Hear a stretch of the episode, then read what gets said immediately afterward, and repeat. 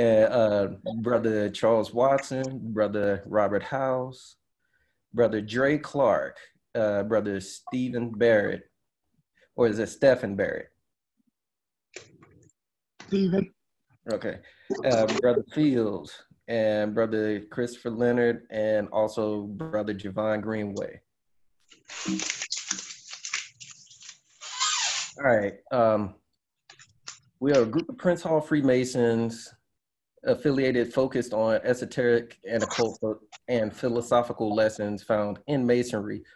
Uh, this being a public forum is not a legal interpretation or statement of any Grand Lodge, district, or local, local Masonic body. Any views or any opinions expressed, expressed by the panelists are solely that of the panelists and does not represent any Grand Lodge, district or local Masonic body views or views of officials which the panelists hold membership hold membership of. All right, uh, getting back to the topic uh, for our agenda, understanding uh, we're talking about uh, trauma and spiritual awakening based on traumatic experiences. Um, just to get you in to focus of what this topic is going into, what I'm presenting, and what will lead into the further discussion after the, uh, I go into my little brief spill. Where um, it's if you put your mind focusing on the third degree and the uh, the situation that Grandmaster Hiram Abiff, uh, this it, it it'll set the scene for uh, understanding of where I'm going with this. Um, I got my notes, but as I said before, I like to ad lib stuff. I like to speak from the heart so you get the real me and not no stage stuff. Uh, and I like to keep it unscripted. Uh, and with the agenda, I got about what one, two, three, four, five, six, seven, seven or eight different areas I'll be focusing on. It's not a whole bunch of slides and uh, things, but um, understanding trauma, uh, the cost of living, self-generated hell, samsara, understanding death and dying, returning to your middle pillar, and the spiritual awakening amidst, in the midst of death. All right, what is trauma? Uh, trauma, you know, is generally defined as something that happens, to, you know, it's a significant event uh, that causes a disturbance in our flow or our energy hold on, let me see how I can minimize this. I pull you out to the side. All right, um, sorry about that. I'm trying to move this thing out of my way so I can see my uh, slide. All right, um, is defined as a psychological emotion, emotional response to an event or experience that is deeply distressing or disturbing. Uh, when it comes to esotericism, it it's it's a fear generated tr- uh, a fear ger- generated trigger. Uh, and I find these three triggers that make people go into a specific type of trauma. Uh, it could be rape, murder, or the fear of insanity. And rape doesn't have to be like a physical rape of, as we are known to in society, as uh, someone is actually taking uh, their uh, taking advantage via sex that is one form of rape, but you can be raped mentally, physically, spiritually, emotionally. And you know, it's like somebody stealing your wallet out of your back pocket. You you may be feel disturbed and you may be feel violated. It's it's a form of rape. Anything that violates your body and your spiritual being could be a form of rape. And then, you know, we have that fear of murder. Uh, everybody has that in their mind, uh, especially with what's going on in today, today's society. You don't know if you're to walk down the street and you get arrested and then or attempted to be arrested and then somebody takes your life. Or you know you fearing somebody who is gun crazed in a shopping mall you don't know. That fear of death is around us 24 7 and then it leads in all of the, these two things leading to the final set of fear which is insanity because we go insane thinking about all of these different mechanisms of uh, which ways we can actually die. Uh, I mean, I, I, remember back in the day they used to have a TV show, uh, A Thousand Ways to Die, and watching that TV show, you just you sit up here and like, man, you literally don't know which way you're gonna go. It can be left, right, up, down, inside, outside, your friend, your family, or even just walking your dog and you trip on a curb and you bump your head, you're gonna die. So these fears lead to insanity, and um, I think the the whole under our underlying fear of death and dying is the route that we're going to die. And people fear the route of their death because they don't know when they're going to die. And when you look at the story of Grandmaster Hiram Abiff, and um, you know he's like, "This is not the time. This is not the place," and you take that into consideration when death comes, you're gonna be like, "It's not the time. It's not the place." But death don't care. Death is coming for you because death says, give me that word. And that word is to come to you. And the word of death, it only comes once in a lifetime. And we'll figure that out when it comes to us. And it may be a different word for each individual. All right. Uh, the cost of living. Um, we have an irresistible inclination to destroy the existence of breathing creatures uh, I do not mean you're walking down the sidewalk and stepping on ants, although you might.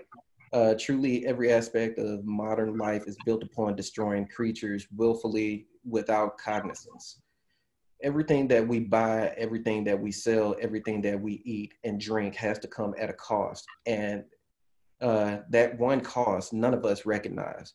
When we look at uh, everything we consume, it's a give and take situation and that give and take situation is the cost of living, uh, whether it be for food, clothes, or shelter, or um, any pretty much anything that's a tangible good. Um, it's the cost of living. And when you look at us as a species, we are, you know, they say the zombies and all this stuff, but technically we are the walking dead. Uh, we're dead things walking, and we use other dead things to survive. We feed and harvest off of that energy. And that's the cost of living. That's the cost of having a breath. And uh, these are things that most people do not take into consideration when we live and when we have life as, as we know it coursing through our veins and coursing through our body. Something has to sacrifice for each and every one of us to exist on this planet. And then at one day, we have to pay that cost back because uh, the life force that gave us life is going to reclaim what it gave away. And that is the cost of living. Um, okay, uh, self generated hell. We have people who believe in hell, heaven, and hell, and the circumstances of life. But these circumstances of life and hell are something that we generate and uh, ultimately is due to our desire and our desire and our wants and it's all egocentric ego driven and uh, ego driven to fulfill sensations and uh, the sense. It's something that we want to touch feel think uh, some emotion that needs to be fulfilled. Um, and it's all self-driven and uh, we spend most of our time chasing after idle thoughts and idle things that uh, really don't matter for another individual but uh, we take it in and it holds value to us but in reality what does it have for your spiritual awareness and what does it have for your spiritual awakeness um, granted, you know, uh, the first thing us as men, uh, when we go look at a woman, um, we say, hey man, she's beautiful, she's fine. She, you know, first we thinking, you know, not all the time, but majority of the time we thinking with the wrong head.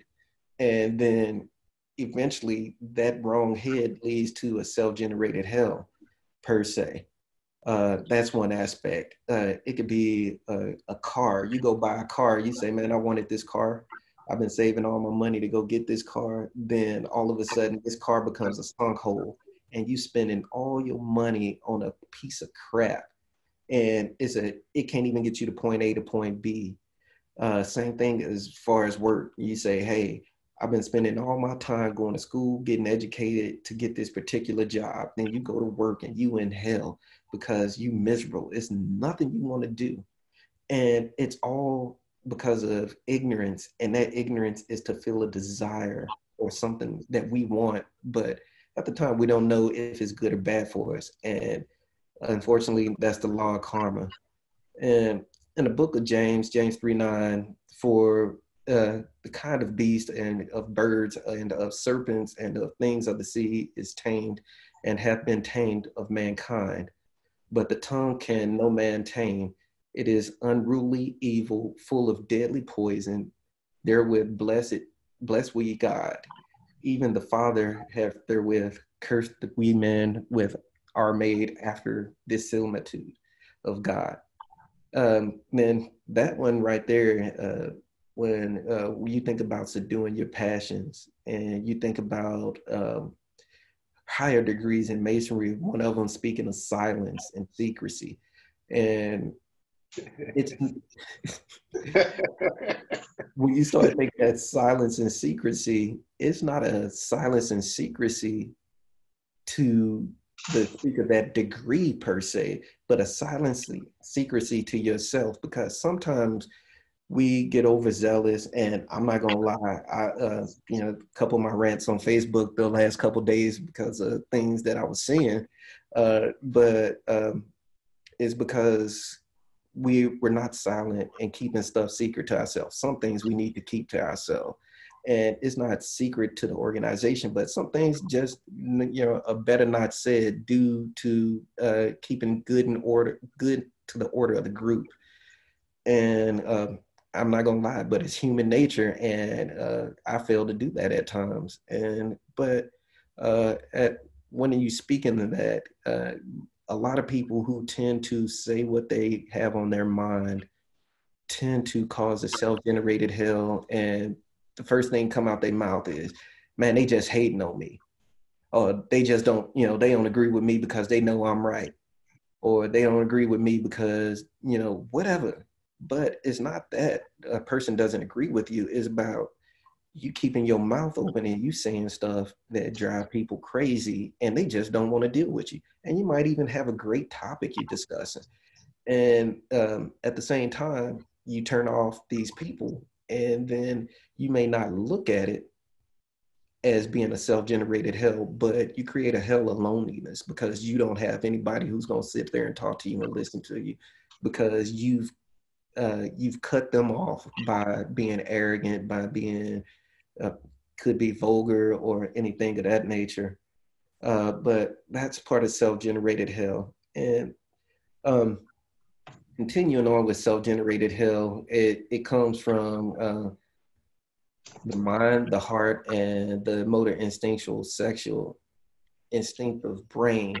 Um, these three centers, as you know, uh, your mind, you think it, your heart, you feel it, and your instinct, you go out and you go get it. And these three things are either they create heaven or they create hell. And sometimes they, you know, if they're in sync, you know, in sync together as far as mind, heart, and sex in a positive way, you three must agree in unity. And some of y'all might know where I'm going with that, but I'll leave that on to another topic.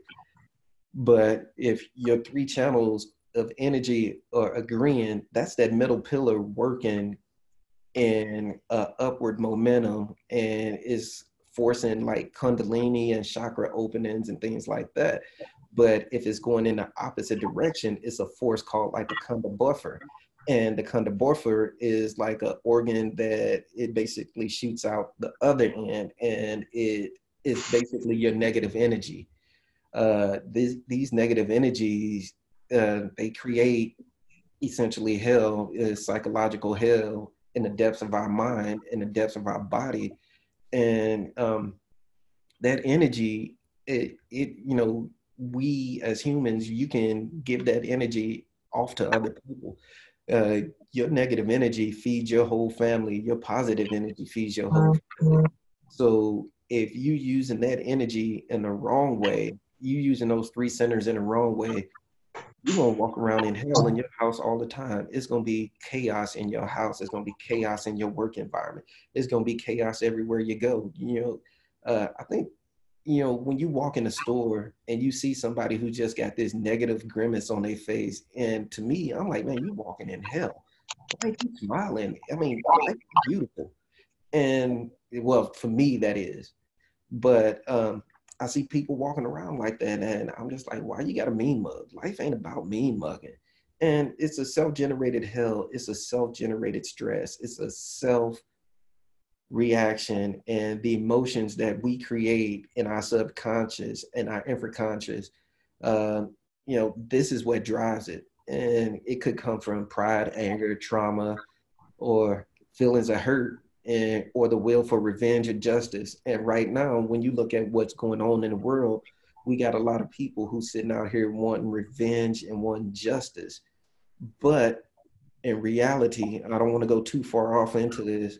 In reality, it I mean, that's somebody else's karma and situation. We all agree that the situation was wrong. However, um, as Brother Coney stated earlier in the text uh, when we were discussing, he said, I'm still breathing. And with that being said, we all need to still breathe because if we breathe, we're saying we're going to get through this. But if we're going to stop breathing, that means we caught in our emotions and we're going to sit up here and we're going to fight and we're not going to heal. And we have to heal and we have to breathe and we have to keep going um, justice will be served, hopefully, and hopefully justice be served in due time and quick, quickly. And I'll leave that situation alone. Um, but uh, these same forces, we create our suffering, we create our traumas, we create our own prison. Uh, you can also utilize that same energy to destroy these prisons and break yourself out of these jails by recognizing that the house we live in is an actual prison. What I mean by that is that if we get stuck in our own head and our own emotions, we create our own prisons and we can't escape from them prisons until we come up with the ways to cope with what's going on around us. Um, I'm not sure if anybody is a fan of a TV show called Lucifer, but uh, Lucifer, oh yeah, yeah, Lucifer, Great show. He specifically said in one episode, he said, the doors of hell open both ways. It's up to you if you want to come out. Uh, I'm just here to sit here and make sure that you ready to come out. And when he said that, I was like, huh, interesting. So basically what it is is that you your mind if you sit up here and let your mind eat away at you and destroy you and destroy your being, you have put yourself in a hell. Uh, and it may be due to something that you did that you can't get over with. And that is where you have to come together and get yourself out of this hole and bring yourself up. Um, not too many people in this world that I can say knows what it feels like to hit rock bottom. Um, I for I for one can say I've hit rock bottom inside myself and and you know and starting from the bottom and having to claw my way up to where I'm at now. But some people don't understand that. And uh, those people would be the main candidates that would would suffer in hell because they don't know what it feels like to come from nothing and have nothing or be at the bottom and then have to work your way up and uh, whether that be physically, spiritually, or emotionally. And people who have never felt grief, pain, loneliness, or suffering, they don't understand. Me, I lost my mother when I was 25. I lost my sister when she was 29, and I just lost my brother two years ago. And I literally have my two daughters, my wife, and my father other than that, it, you know, I have my extended relatives, but the people who actually know me and grew up with me in the same house with me, uh, there's none. I have nobody that I connected to for the 18 years that I was born. Me and my father lived in separate houses, but the people I grew up with, they're non-existent. So I suffered a while, and it took me a long time to overcome that. And that was my self-generated hell. And it took me to having my kids to pull myself out of this rut that I was in. I'm not gonna lie, I was depressed. Uh, I see, I saw counseling and everything, and because I was in a rut people don't like to talk about counseling or the negative things about themselves but if you want to overcome and achieve to get yourself to a better light you got to do things like that. Uh, army has programs and other companies have programs. Military has like master resilience and things like that. Nowadays with today's society it's a psychological warfare um, between yourself your environment and the news the media everything around you so you got to talk these things out. You can't sit up here and hold these in. If you want to end hell now, you got to, if you don't want to go to hell in the future, you got to end it now. And you got to take a stance for yourself and break yourself out of these prisons. All right. Um, next topic samsara. Uh, those who don't understand emptiness will fail to achieve liberation. Thus, ignorant beings wander helplessly in a prison of the six cyclic instances existence of uh, one of them is samsara. Samsara is the flow on or the cyclical existence. Samsara is your mind's diluted form uh, descending with the view from above. Um, this is more of a Hindu uh, Eastern tradition, nirvana and samsara. Nirvana would be what we call heaven and samsara would be just general life and general life and living meaning that you live a life of reoccurring events meaning you're always going to come back and um, come back to being a living you know we're born we die we're born we live we die we're born we live we die. That's samsara. Whereas nirvana nirvana is an escape from this reality. But what uh, most schools of thought don't teach, and including most uh, Western theologies, they don't teach that nirvana or heaven is something that's only temporary, that you eventually will come back to samsara. In Eastern tradition, they teach that you go to nirvana, it may it and it may be for one minute, it may be for a thousand years. It depends on your level of karma. And your level of karma tells you how long you can live in paradise and how long you're going to come back or how long you're going to come back. But regardless of the situation, you always going to come back. Uh, the stay is temporary on both sides. So um, when you desire and you want to go to heaven all the time, and that's the only thing you're thinking about is going to heaven, you're going to go to heaven. Yeah, maybe, but you're going to come back eventually and that's a and that's something that's built in as a, a coping mechanism of the ego. All right. Uh, understanding death and dying uh, death, death itself is a return to the original point of departure. Uh, a person is what his or her life is. If a person does not work on his life he does not try to modify it. Obviously he's wasting his time miserably because a person is nothing more than what his life is. Uh, we have to work on our life, our own lives, in order to make a make it a masterpiece. Only by dying within ourselves can we make can we whiten the brass of contemplation of the night sun, uh, the sun being the father. Uh, this means that we must overcome temptations, eliminate each and every one of our inhuman elements, which we carry within us, which are anger, avarice, lust, envy, pride, laziness, gluttony, etc. The seven deadly sins.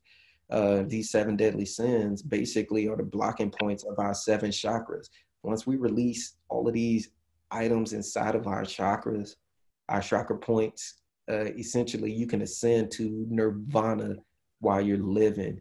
But you have to break out of all of these different vices that we hold within. Um, it is a wisdom that knows when there is death, then new things emerge. But if there is no death, any new thing that emerges will be corrupt because it will be corrupted by all the impurities that remain. remain there. Uh, the path of the Bodhisattva. So what this is talking about, this is kind of like going from the dead level to the living perpendicular. When you sit up here and if you say you're going to be a real master mason and then you go in and you receive that um, dead level to the living perpendicular and you bring those things with you you ain't gonna do nothing but have a corrupted you're just gonna be a corrupted member of the craft. And as you see we have a lot of corrupt members of the craft because they didn't cast those things to the wayside. And uh, it's a process and yes uh, individual will continue to have these things but it's an art of dying dying while you're living and once you realize that you have these things going on with you, you have to cut them out. Each time you go through the degree process, and you, although you are not receiving the degree, you should be taking away something from uh, what's going on in the ceremony. Every time somebody's being raised from a dead level to a living perpendicular, you should be reflecting on these things, and it should be hitting home to you and should be resonating on why you have to cut these things out if you're just going through the motions of bringing somebody through, you in the wrong business. And I hate to say it, we got a lot of brothers in the wrong business, and somebody they may disagree with me on this, but at the end of the day, if you're not focusing on yourself when you're bringing another brother through, why are you doing it? Uh, because while you're building him, you should be building yourself. You should be removing these impurities out of your character and uh, bringing yourself back into your center. Um, and at the same time, when, once you kill those old habits and those old vices and things inside yourself, uh, what essentially happens is that you're op- you're able to obtain a new way of doing things, a new way of understanding things, a new way of projecting things. If you keep, uh, it's basically like having a, a toolbox uh, are you gonna have five Phillips screwdrivers that are all stripped inside of there, plus a hammer that you can't even do anything with? You got all these rusty tools in your bag that ain't doing nothing but clogging up space. But you got these new shiny tools over here you can use, but you don't want to use them, or you can't you can't put them in your toolkit because you got these old things you don't want to get rid of.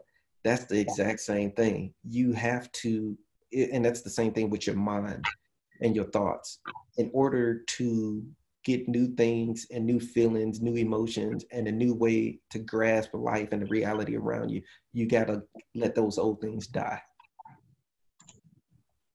Um, the importance of death, and I just pretty much touched on this on the other slide, but um, it develop you you need to develop your awareness of death and be, uh, become con- cognizant that you will die and um, both literally and spiritually and emotionally uh, but how we do it is we prepare to die while we're living.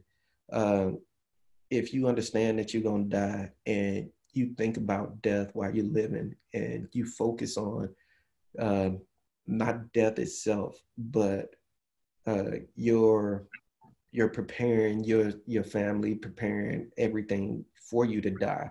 When that process comes, it's gonna be it's gonna be something real simple to the people around you, and it's something that uh, everybody is just going to accept as a law of nature and a law of cause and effect.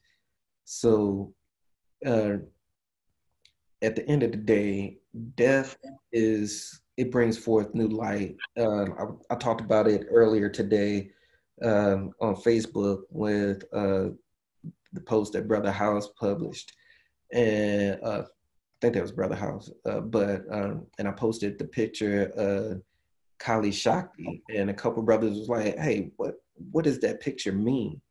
And um, I gave the real simple answer, which and it had oh actually uh, there was the uh, brother asking the question about uh, was hire or retire a widow's son? And I said yes. And uh, Stanley Brooks, that's who asked it. But um, and the reason I said yes is because when you look at uh, the widow, the widow is Mother Nature, and uh, the father is father time. And mother nature wins against father time all the time and in order to give birth to a new creation which is the son so when one thing is cast away another thing takes its place. You have to have that motherly figure to cultivate and bring forth new light. You the father will generate the source of creation but it's the mother that cultivates it and that mother being kali shakti is that uh, that motherly force of creation mother nature. And um, she is the widow and the new creation is the widow's son. Uh, most people they won't understand that but hopefully by if they watch this video they'll understand where i'm coming from after today. Uh, but at, like i said this body is nothing but a shell this existence is meant to end and we should get used to that fact and start reducing our attachment to this body and the the things around us that we say makes us us and what we're living for. Or you know, are we really living for the things around us or are we living for to fulfill our ego or a sense of belonging? At the end of the day you're going to have to be ready to cut that away now, now granted no, nobody wants to die but you have to be ready to cut it, cut it away when that scythe comes swinging um, again death provides an opportunity to realize it understand that we need to understand these three uh, parts of psychology and train now how to comprehend the difference between them. Uh, you got the ego, the essence, and the personality. Now, the ego is a conjunction of different and inhuman. Uh, it's elements of you. I mean, you got positive ego, but you got negative ego, and it's a it's okay to have ego, but the negative parts of ego is basically all mental facets of us. Then the essence, the essence is uh, what we call soul, and this this I guess this soul you you recognize this through the pineal gland, and this essence is it tends to be trapped inside our ego. It's our willpower, and uh, not to go far off in a tangent, but uh, the ego should, if you look at it as a biblical representation, that's Cain, whereas the essence is Abel. The soul is able. We constantly sacrifice our soul and our essence to the ego so the ego can be fulfilled for, to get what they want.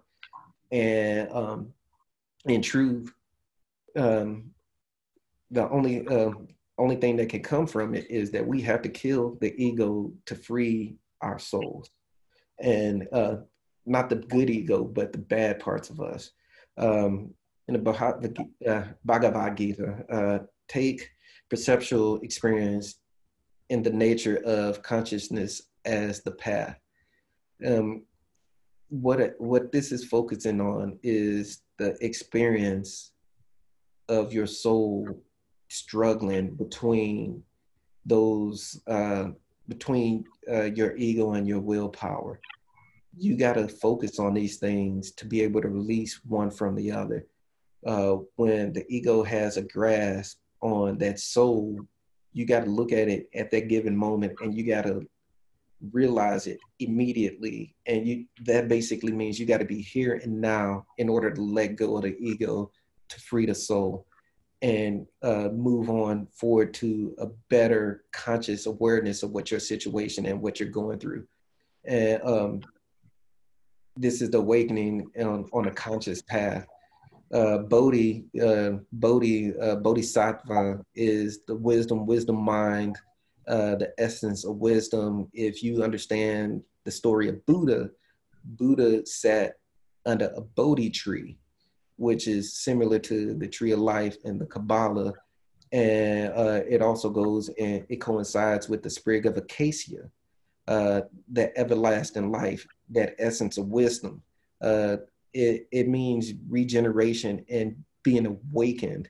And that's what that Bodhi tree represents. That's what uh, essentially, when you understand the meaning behind the crucifixion and the two beams of the cross, the vertical and the horizontal beams, those same beams represent the exact same aspects of being an awakened mind under wisdom. Um, then when you think about the personality, uh, personality is pure energy, and uh, nobody is really born with personality. Personality is developed on this level in existence. Uh, so if you believe in reincarnation or um, the law of reoccurrence or the law of return, uh, personality essentially is what's born with this body and it comes with the environment you're around. Uh, every environment you are born in or reincarnated in will be different or you know once you've been raised again that environment should be different. And um, that personality is developed based on that environment. So if you grew up in a happy environment you might develop a happy and bubbly personality. If you grew up in a rough and rugged per, uh, environment uh, you might have a rough and rugged personality but it's that energy that's given to you from that situation that you've been put in into this new embodiment. But at the end of the day, what you have to cut away is also the personality and the ego for the essence and the soul to emerge. And um, that's your real you. The other two, they're just, uh, I guess you can say, your stand ins, your actors, or your co signers, uh, uh, your stunt doubles. But they don't represent the real you. And the real you uh, most of us don't even know the real us. We're still trying to figure it out, and that's that lost word. And before and before I jump onto that, I'll move on. Um, how we die. Um, um, how to die. Basically, we should die while we're living. We have to understand suffering, and we have to be serene in the midst of pain and suffering and detach ourselves from that situation and be able to move forward. Um, this life is instantaneous. If we look at the grand scale of the universe being billions of years old, uh, within a blink of an eye, we're like a flash of lightning that strikes. We're here and we're gone. And uh, the chariot wheel or the universe and life keeps rolling rolling along the same way, even though this being has ceased. So, um, with that being said, uh, uh, as it's been said, the being of the past moment of thought has lived, but does not live, nor will it live. The being of the future moment of thought will live, but has not lived, nor does it live. The being of the present moment of thought live does live, but has not lived or will live.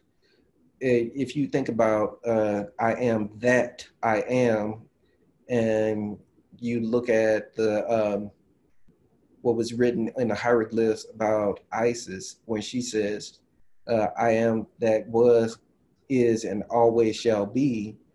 You take that into perspective and you realize that uh, everything is a continuum. There is no beginning, there is no end, there is no present. It's all now.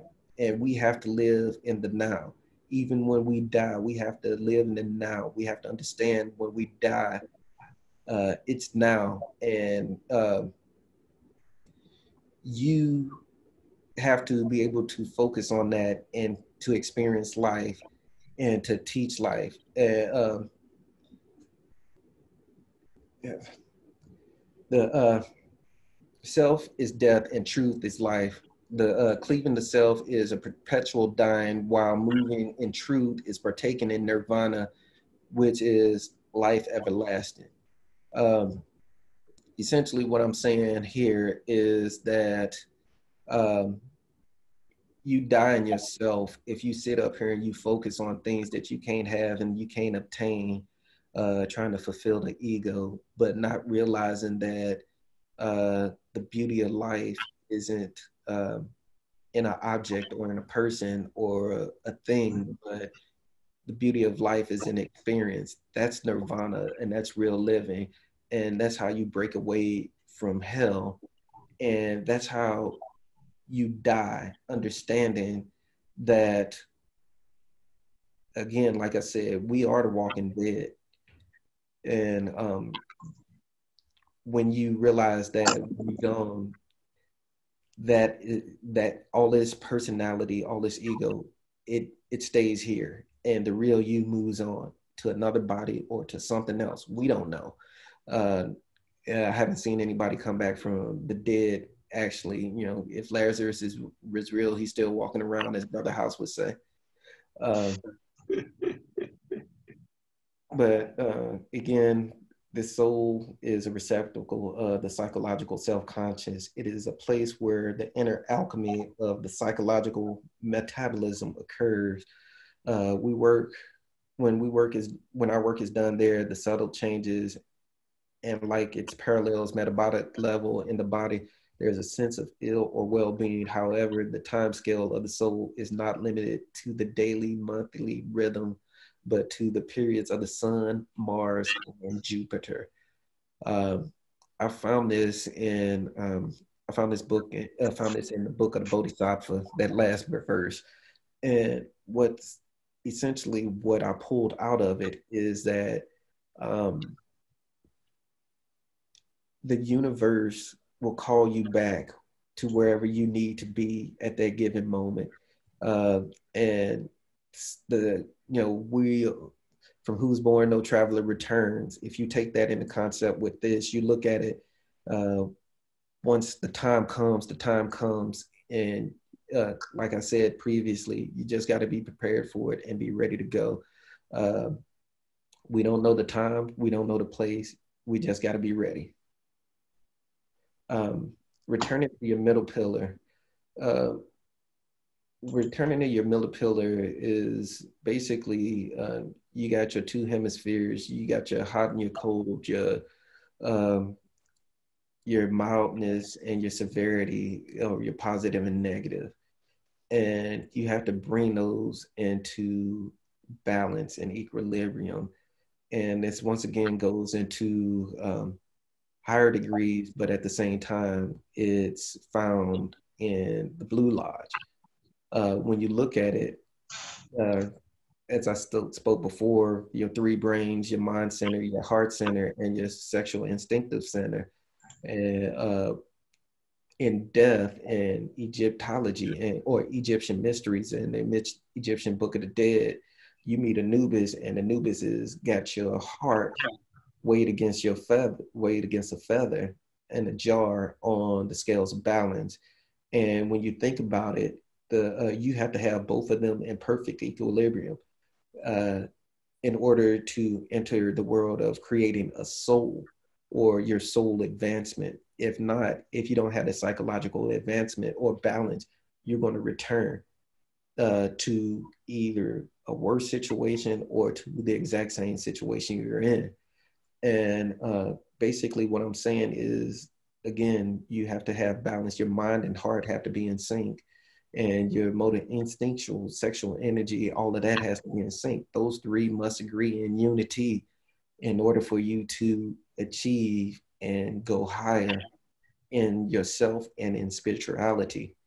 Um, life itself is the middle way it's uh, self-conquest which leads to a complete cessation of suffering and sorrow which is nirvana the ultimate goal of the buddhists uh, it's known as the Eightfold Noble Path, which consists of understanding, thought, right understanding, right thought, right speech, right action, right livelihood, right effort, right mindfulness, and right concentration.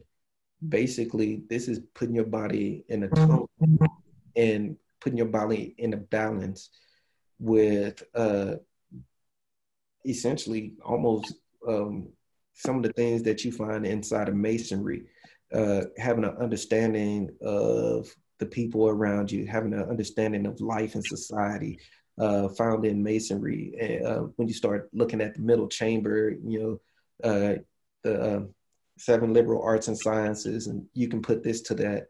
And just um, when you look at the seven liberal arts and sciences, the, they coincide with this by helping you get into that right mind just to be a good pillar in society and be a good person in your environment and your surroundings. So, um, with that being said, if you got these things intact in regard uh, in regards to death and spiritual awakening, you're awakening your soul to a higher level of understanding uh, by putting your middle pillar in check by performing these actions and also following the Buddha's middle way.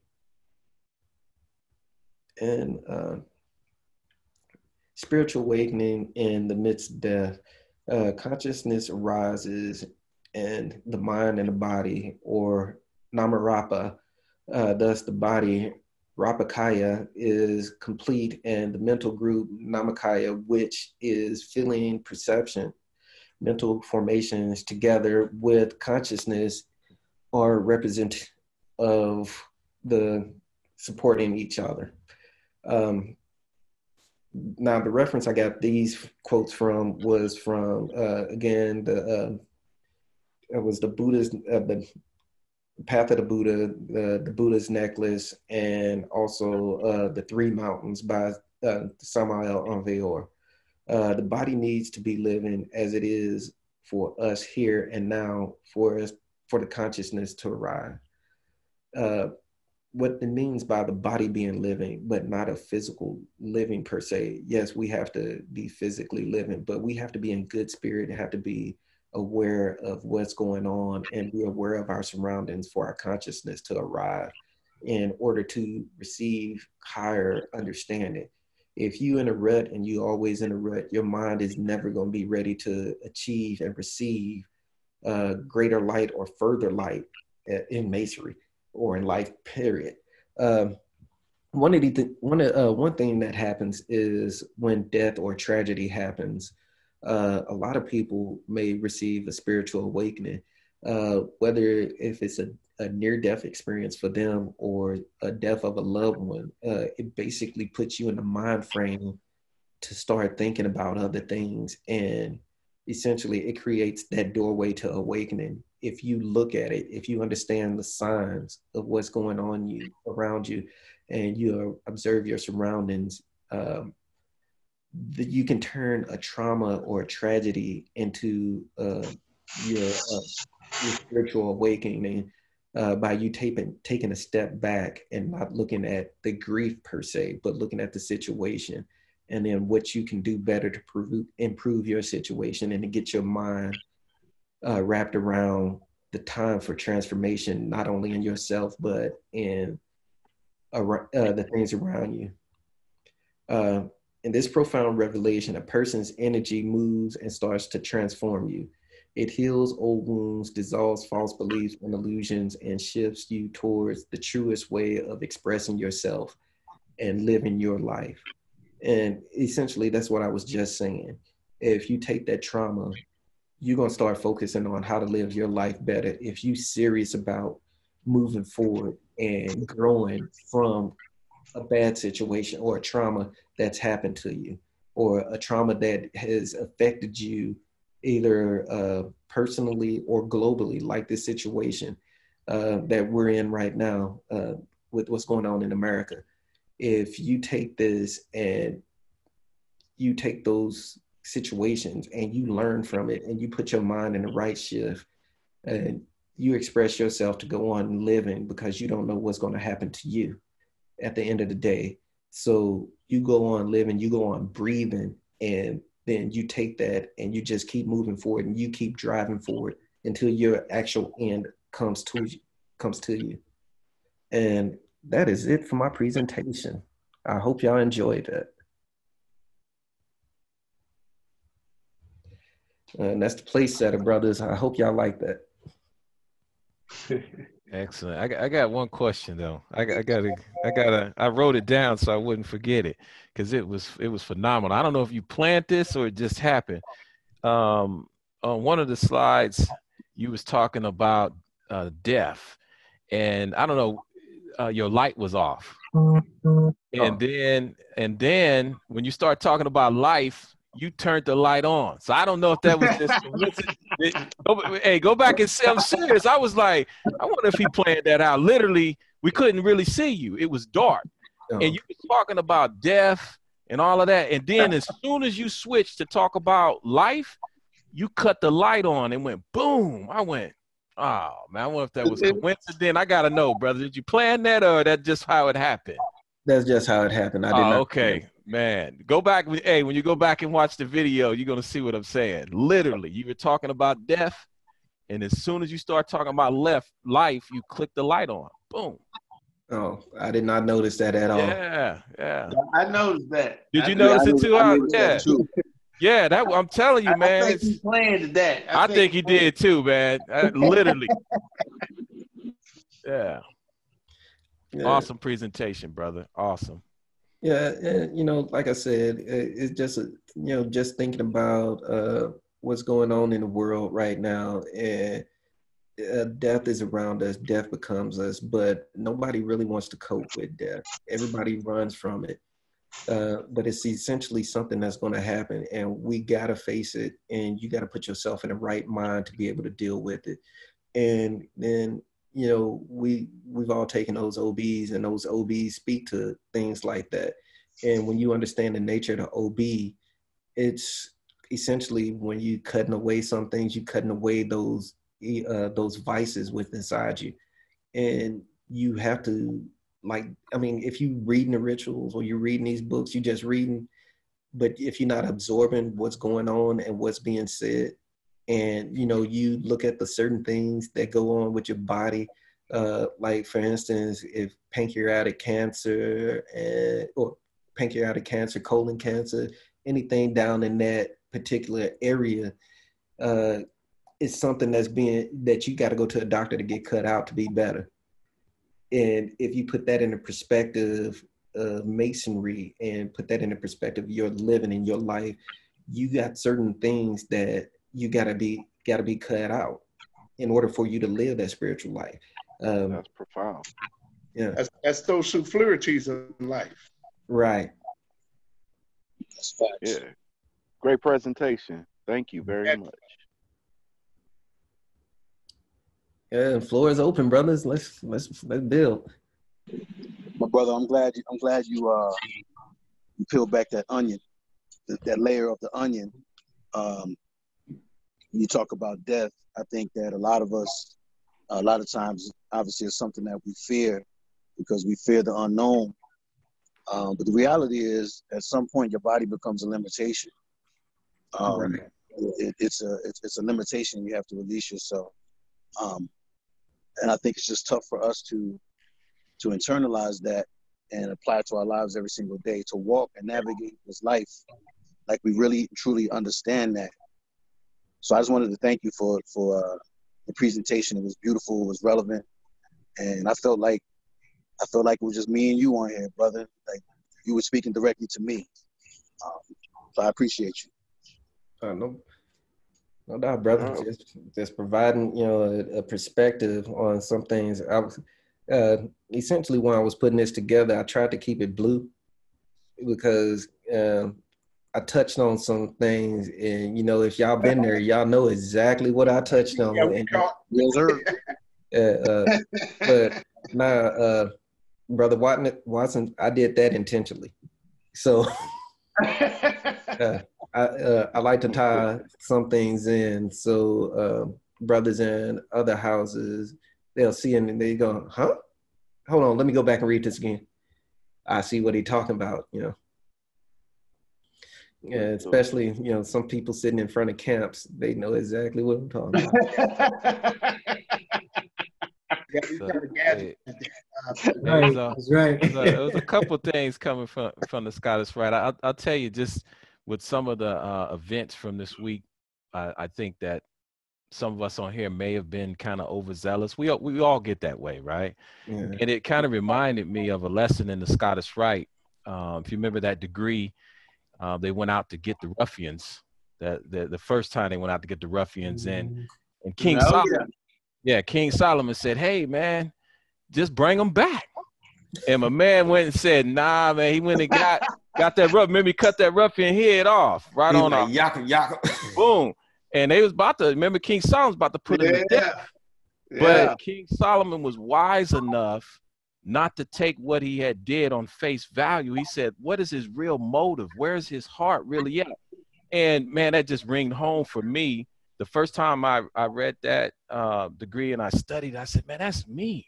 I've gotten myself in trouble throughout my life and I didn't mean no harm. I was just I'm always I'm zealous, I'm passionate about what I do. And sometimes that that overzealousness can come off the, the wrong way. But if you got a wise brother that can see that nah this brother don't mean no harm, he's just he's a zealot, you know. Uh real real good lesson in there though. Yeah, that's that's where that saying charge to my head and not to my heart. There you in. go. There you go. Remember, grandmama and grandpa used to tell us that. Absolutely. You know? Absolutely. Yeah, yeah. Right. Yeah, charge it to the head, not to the heart. But sometimes, yeah, but if your head and your heart and other things in agreement, you know, like I, I, I said it a couple times, yeah. we three must bit. agree. That's right. That's right. That's right. Yeah. That's- Yeah. And for Uh, me, I, I liked your intro because I just find it ironic a lot of the times uh, when we uh, speak on certain uh, subjects, how it's more meaningful when you're able to relate it to real life situations. And when you uh, went into causing our own heaven or causing our own hell, uh, the light bulb went off in my head. First thing that came to uh, my mind, if for some of us who are probably uh, familiar with that, was the uh, Pygmalion effect, where you have those self fulfilling prophecies based on how you view yourself, your environment, and everybody else around you Mhm. lead to the decisions that you make and your own self-worth and how you feel about yourself. And you know that kind of resonated with me. When you were speaking and i was like wow that's that's, that's a trip how we're esoterically speaking but it, this is reality. I'm like wow that's Right. i like how you put that in that in that frame where i was able to relate to it based off of that. Yeah, and and that's what I, I, I with everything I try to do. Uh, the way I was taught by my grandfather was that you have to relate masonry to your daily life. You have to relate masonry to you. You can't relate masonry to another individual. You can't relate masonry to masonry itself, but you have to relate it to yourself. You have to take those tools that masonry gives you and uh, use them and utilize them to build you up. And um, yeah, I lost. And speaking of my grandfather, I lost him uh, last summer. Uh, it would it be June 20, 19th to 20th, uh, 2019. My grandfather died, 89 years old. And um, when I came through, I came by myself through the lodge. And uh, but my grandfather was one of my old past masters that was my study buddy, and uh, he he he had me spitting like fire. Had me, you know, call me in the middle of the night, hey boy, know that OB, know this and know that. And uh, when he died, uh, he was fully cognizant that his body was shutting down. Mm. And the only thing he said, man, I just want some water. I just want something to eat. I know it's coming. And the strength of that is the strength I want to have when it's time for me to go, is to face it and know it's coming and keep moving. You, you know, uh, based on what, what you were saying, I think that what we learn as initiates and whatnot when it comes to death is how to live our life to the fullest. So then when we do meet death, we we aren't kicking and screaming like that to hang on to this life. You know, to be okay with letting go of the only life that we know and to just be, if you get what I mean. You know, Right. that when we say know thyself, what self are we re- really trying to know? Is it the flesh and bones that we're trying to know? Or are we trying to get to know the spirit, the soul within man that exists That on essence. throughout eternity, that energy? Yeah, mm-hmm. absolutely. Thank Right. you for pointing that out. And you Right. know and, and that's where I was getting at when we say we're getting raised from that dead level to that living perpendicular. And uh, when you look at that, you know, you cutting away those certain things to uh, you cutting away those vices and you're trying to raise that soul to the living perpendicular. And Go, but- oh, so go- what's that? oh, go ahead. I'm sorry. Please got you. repeat that. Please repeat that. Uh, Never mind. Yeah, what I said is that you leaving all of that your ego's vices and everything on that dead level. Mm. and then you trying to raise your soul to the living perpendicular. And basically that's being, bringing that righteous you forward and leaving all the bull crap that you did or your uh, your ego you leave that behind. And um, I said it on one of the slides. If you bring all of that stuff that you were meant to leave behind with you, only thing you're doing is bringing a corrupt individual forward. And that corrupt person will not do anything but create and breed more corruption. And um, when we're in the lodge and we're doing a degree work, we have to do that with the brothers. We still have to look at that ritual and look at those degrees as if we're the ones going through every time. Um, in 21 years that I've been a Mason and every degree work that I've been involved in, that I've participated in, I put myself as the candidate, even though I was the WM or whatever seat I was in, even uh, even in the other houses, being a captain of the degree team on the Scottish Rite and a York Rite, bringing brothers through. I put myself in a situation of being that candidate that was looking for light. And when you put yourself in a situation of the candidate that's looking for light, uh, it renews your experience every time. And uh, if you are a leader of a Masonic body, uh, the high three, you should be feeling that when you go through and you bring candidates through whatever house you're in, uh, especially in a blue house. If you're in a blue house and you're sitting in the east, you should feel what that candidate's feeling every time you raise somebody. If you're not mm-hmm. feeling what that candidate's feeling, why are you there? And uh, I, I, think that's one of my problems that my zealousness kicks in because why are you there if you're not getting anything out of it?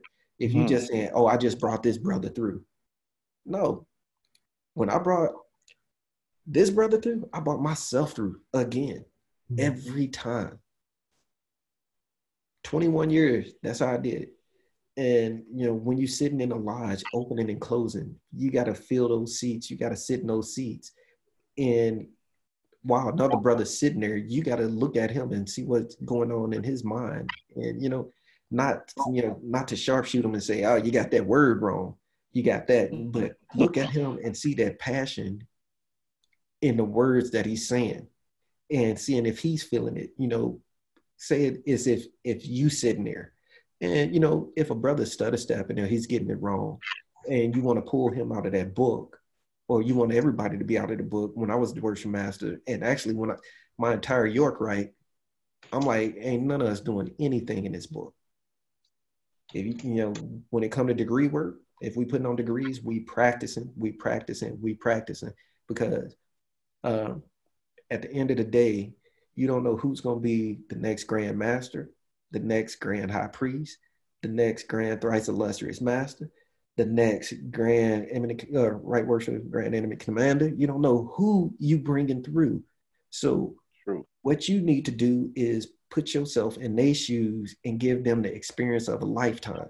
And don't nobody want to sit up here and see you with a book in your hand going, uh, uh, you know, and you know, on the Scottish Rite, it's a little hard to do that, but it's at least put on a show and give them that. Uh, Brother House, can you see that real quick? All right, it's disappeared. Yeah, faded out. Hell yeah. you know, I'm piggybacking off of that. Oh, go ahead, sir. I just want to introduce myself, Brother Chris Lewis Hannibal Lodge number eight, Moose Worship Prince Hall Grand Lodge of Maryland. Um, I was going to piggyback on what Brother Williams was saying real quick because I know uh, Brother Watson's got something to say. But um, when I was speaking to my senior steward and my junior steward when we were doing our last degree, I asked him, I said, What did you go through? I said, How were you divested? You know what I mean? So that it's not, you know, you know, most times brothers stand up there when we, you know, we ask them, How should the candidate be prepared, so on and so forth and they'll just spit the words off, but they're not connecting that to their experience. So if you know what you went through, you're not gonna have the left side up and we in the second degree. You know what I mean? you, you, you got to make sure you know you remember what you went through, and that'll keep you tight. But anyway, I digress, brother Watson. Uh, that's good stuff, man. Yeah, I just want to uh, piggyback um, off of um, what was what was said, especially because I, I, I teach it like that. You know, as far as it it has to mean something to us, right? It can't just be about a Hiram Abiff. I, you know, I, and I say this, and I don't say I don't I don't say it in a negative way. I really don't care about no Hiram Abiff from 2,000 or 3,000 years ago in 2020, right? So when we teach this thing, we gotta make it walk and talk in our lives. And and as you mentioned earlier, I teach that that rubbish pile is where the vices and superfluities are in life. That Right. deals with my life. And when you say That's nice. you, you were risen on the living perpendicular, that one little piece I was waiting for you to give it is you also are now standing on the square. The square of what? Virtues. So you have been risen from a life full of vices and superfluities to a life of being on the square in the square of virtues. Um, wanted to throw that out there. Um, Uh, sorry, I forgot about that. But no, I, I yeah, yeah. I, I was like, he gonna he gonna say it. He gonna say it. But at the end of the day, I like the way you teach that, and and we should all pick that up. It's it has to be real. Don't tell me about a rubbish pile. I- okay, it's a rubbish pile. What is that gonna do for me today in 2020? Because it's really dealing with that part of me that needs to die, the vices and the superfluities. If we go Mhm. back and we look at the three tracing boards, right, from the first degree, one thing that that I looked at in reference to leading up to death, I, I- I forget which brother said it early on about. I think it, it was it was Stephen. He said that um, this life that we live prepares us to die. And in actuality, masonry prepares us to die. In the first degree, you have something, you're here on earth, you're trying to get to heaven, you got this thing that you climb, right? It's called a ladder. And we know that a ladder, it takes a lot of effort to get up a ladder, right? So that's the that's life itself. Then when we go into the second degree, we got another thing we got to climb. We can't even see where it's going. It's a winding staircase. Getting back to what Brother Williams was saying, I when I saw what he was going to talk about, immediately when he said get back to the middle pillar, I was I started thinking about the second degree. I said, well, I got a pillar over here, got a pillar over there, and I gotta walk me that middle pillar. I gotta walk up this winding staircase. Then we get to the third degree. The third degree, just dealing with one of the emblems, which is the hourglass. The hourglass teaches us about life, being human, right? But now we finish crossing the bridges. And that's what I call that ladder. That ladder is like a bridge. The winding staircase is a bridge. That's the life that we live. Now we got to go through the gate. We made it across the bridge. But now when we get to that third degree, we go through that gate, and that gate that we go through is death.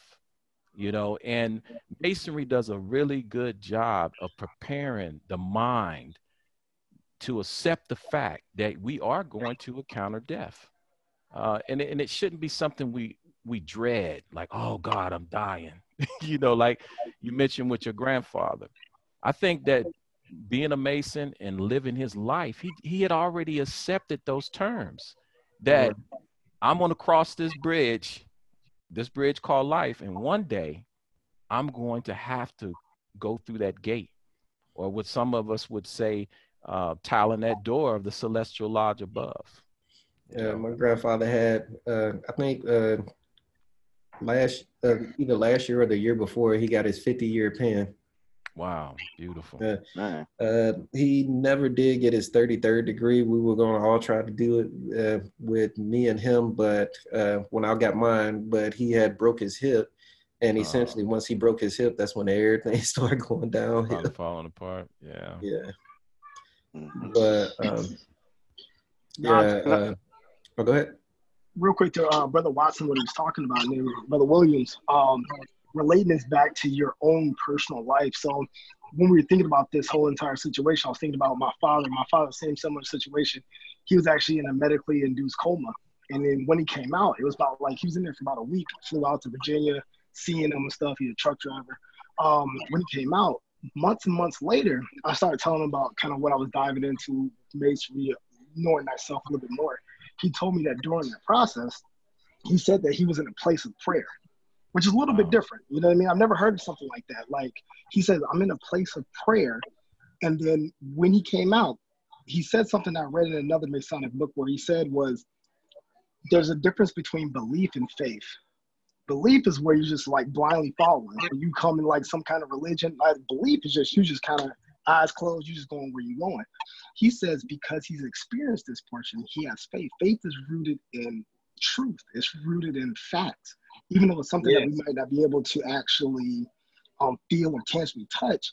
And I'm thinking, like, if I was never a Mason, now having that conversation with my father, I now can relate that to that whole entire thing, and now it hits home for me. So when you talk about living up from a from raising from a dead level to living perpendicular, I literally seen my father do that mm. in the hospital bed. He's sitting back. He's not moving, not conscious. Like he's gone.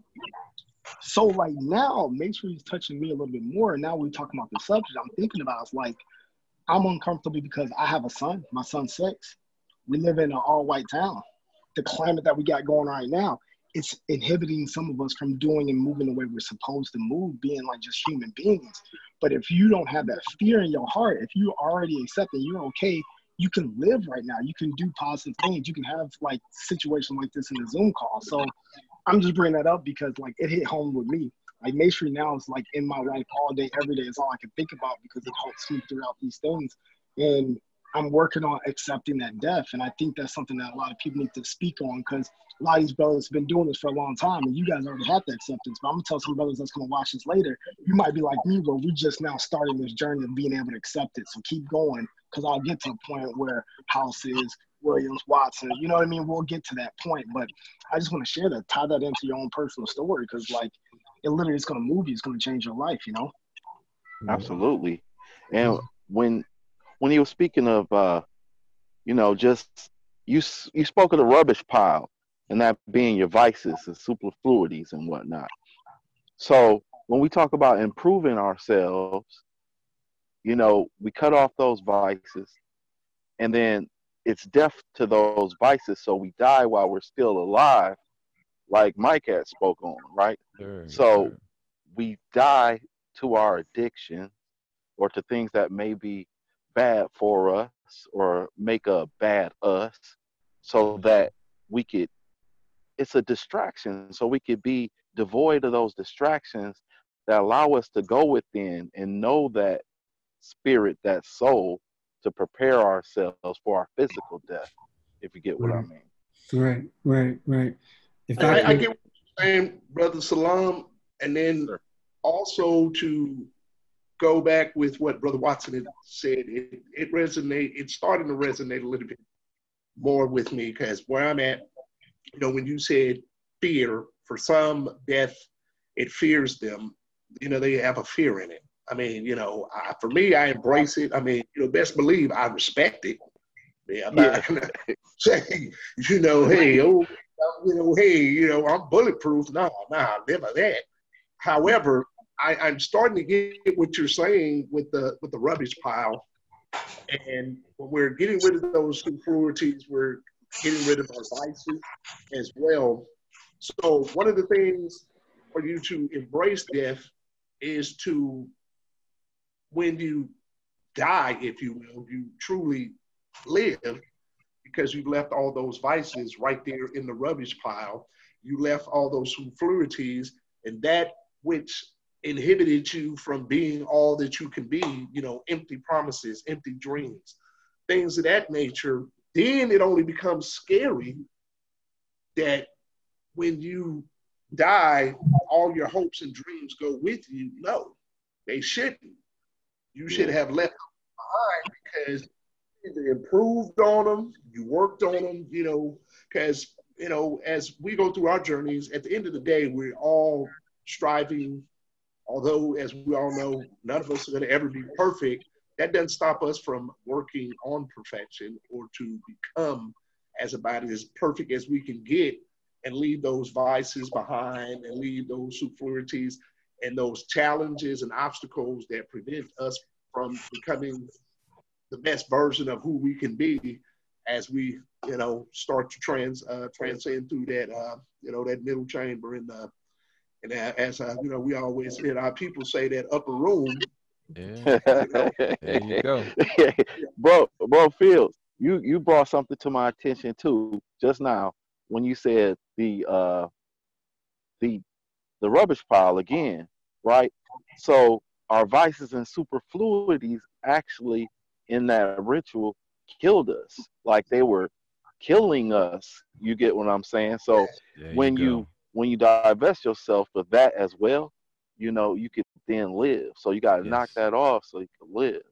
Man, and that's that's beautiful. every day. That goes back to our last class that we was talking about because the vices and superfluities, even though we we get rid of them, we see them again the next day. They're there having to fight them, and sometimes they knock us down. You know, um, I wanted to touch on something that Brother Williams said. I don't think it was off topic, um, but I wanted to touch on it a little bit when he was saying about counseling, right? Mm. um, sometimes you're in that rubbish pile of life, you get knocked down, and you need something to go down into that rubbish pile and reach down and pull you up. You can't get out yourself, right? And um, so I'm also, you know, I'm a, a three-time combat veteran, and um, it was an aunt of mine that that talked with me, and and she said she had noticed some things um, that were different about me, and she had told me you you should go to counseling, and counseling was kind of taboo for me, you know, because my life I always thought that you're supposed to suck it up, drive on, That's You know, soldier in us, man. They- yeah, they you a Watson. like that.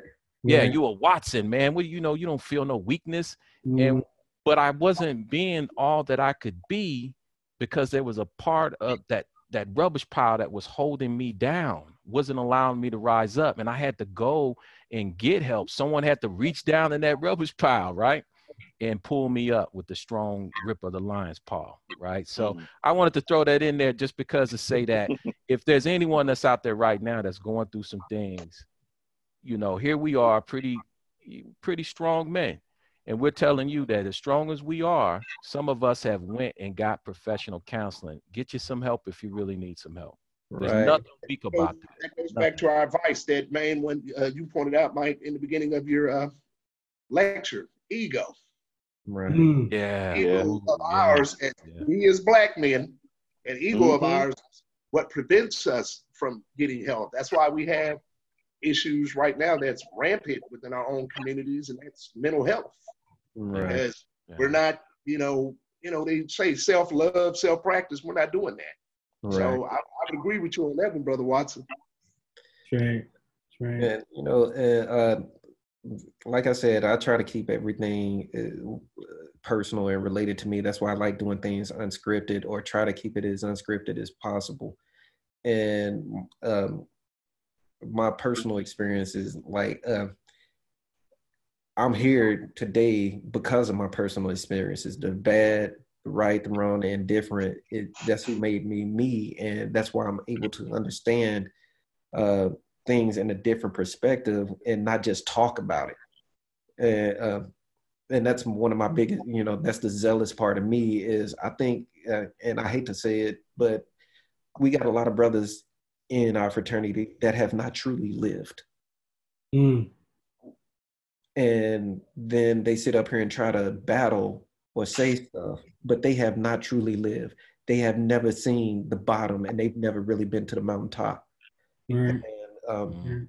you know i don't you know i generally don't talk about my my current situation because my current situation is very well off but it was something that i put myself into and uh i try to keep humble about that but um my past life is what made me who i am today and it was those struggles and those pains and those things that i went through that got me here.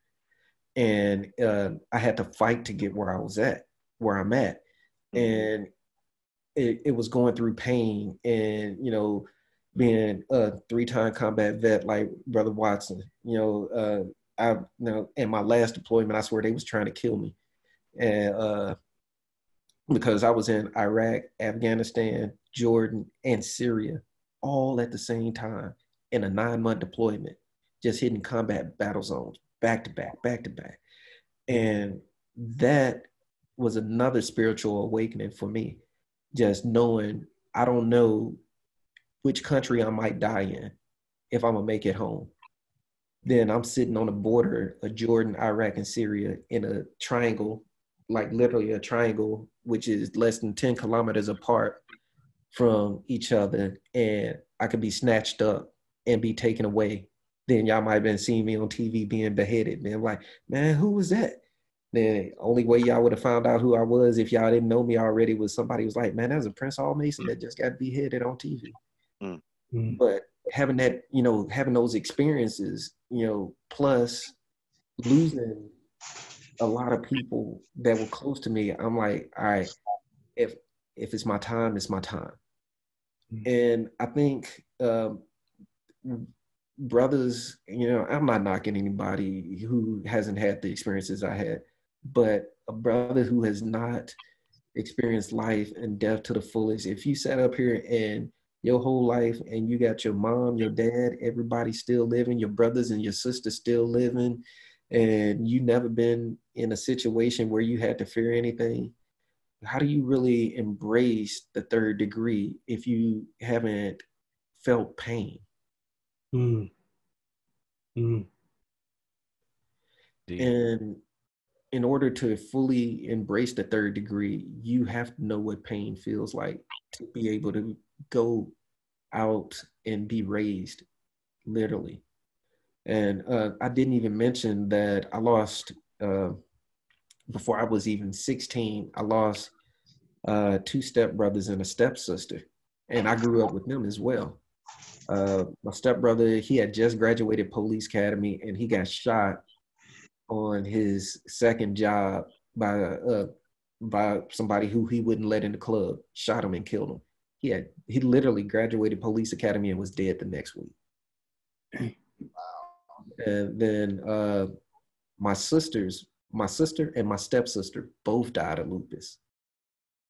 And you know, sitting there watching this, you know, watching this pain, and and you really can't do nothing because it's an autoimmune deficiency of their body, and it's taking hold of them. And you know, watching them and you want to do stuff for them, and you can't. It's very hard. It's very hard and then um uh like i got personal situation that um um i'm amongst brothers and it you know i don't care if this on youtube or not but i had a situation i've lost 11 kids and i'm just getting i have two now. So watching my wife go through that you know people don't you know you don't realize how hard it is to watch to bring life in the world and it doesn't make it it doesn't take. Hmm. so like i said i'm speaking from experience and when i say i'm trying to cut my superfluities vices and all of this stuff and leave that behind to make a better person for myself it, it comes from being at the bottom. Those are the other things that made me go get counseling and things like that. Uh, some people aren't you know they're they're not open to discuss things like that. Well, I'm open to discuss it now because uh, I get relief by letting it out, and I got that from counseling, and that is part of casting away this life and preparing for the next, if there is a next or whatever. But not sitting up here living in a physical hell because every situation I just told you about my personal life is a pretty hell for me. And I didn't know no way out of it. A And my two daughters I have now are miracles, literally miracles. It's a beautiful thing, man. And one of the thing that um, you know, as you were going through your lecture, I was taking notes on uh, di- the different parts, and it was interesting because whereas some people may go through the this esoteric part of it, and they may say, well, they may not be able to make the connections, they may not be able to connect the dots, but that whole lecture you gave was masonry from the first to the third degree. I'm sitting there going, oh man, he just hit that. Oh man, he just hit that. Um, one of the ones, the the ruffians, and it's different in some rituals, uh, but most of the rituals um, that I have come across and in, in in mine as well, and I ask brothers from time to time, again, making this walk and talk. What are the ruffians? And they say, oh, them the guys that beat up Hiram Abiff. And and then I said, no, no, no, no, no, no, no. What is the ruffian? Like in my jurisdiction, we we teach that that first ruffian is like your internal demons, your envy, your jealousness, uh, your debauchery and lasciviousness. And I'm sitting here and I'm watching you go through some of these in in the presentation. I'm going there goes that first ruffian, and then the second ruffian. It seems like listening to your st- story, brother. When that second ruffian then tow you up, and and and in my jurisdiction is is uh, poverty, illness, um, sickness. That's what that's all. This is the second ruffian of friends that betray you, right? Mm. But we're supposed to stand up with a degree of integrity and say, when those ruffians come to visit us, we're supposed to deal with them and let them know, no, no, no, no, you're not getting this. Right. You're not getting this. My life you may take, but my integrity never. Now we all know there's that great leveler, that that last ruffian. Ain't none of us gonna get past that one, and that was the whole theme of the of the presentation. That third one I was taught was death. You know, I'm, in, in, in actuality, there's a saying in in uh, the Scottish Rite that even death can't separate what virtue has brung together. So even at the end, I, we're gonna beat death. you know, so but we just gotta make sure that we keep our integrity intact. That's what Grandmaster Hiram Abiff taught us about death. Even when death comes knocking at your door, because that first one was like, "Man, I'm gonna take your life, man. You about to give it to me." He Right. said, "Doesn't matter. I'm gonna, I'm gonna keep living these principles. I'm gonna keep divesting myself of my vices and superfluities. I'm gonna keep standing on the square mm-hmm. of virtue, no matter what happens." And that, my friend, is how we get through when the ruffians are knocking on on our door. We have to keep our integrity. We just have to do what we said we were going to do. When we Right. took those OBs, when we listened to those charges, uh, if we stay steadfast, right, then none of those ruffians are going to get us. And as I said in the Scottish Rite, it taught me even death. I'm gonna beat you, deaf as long as I can stay on my square to the grave as I travel across this bridge of life.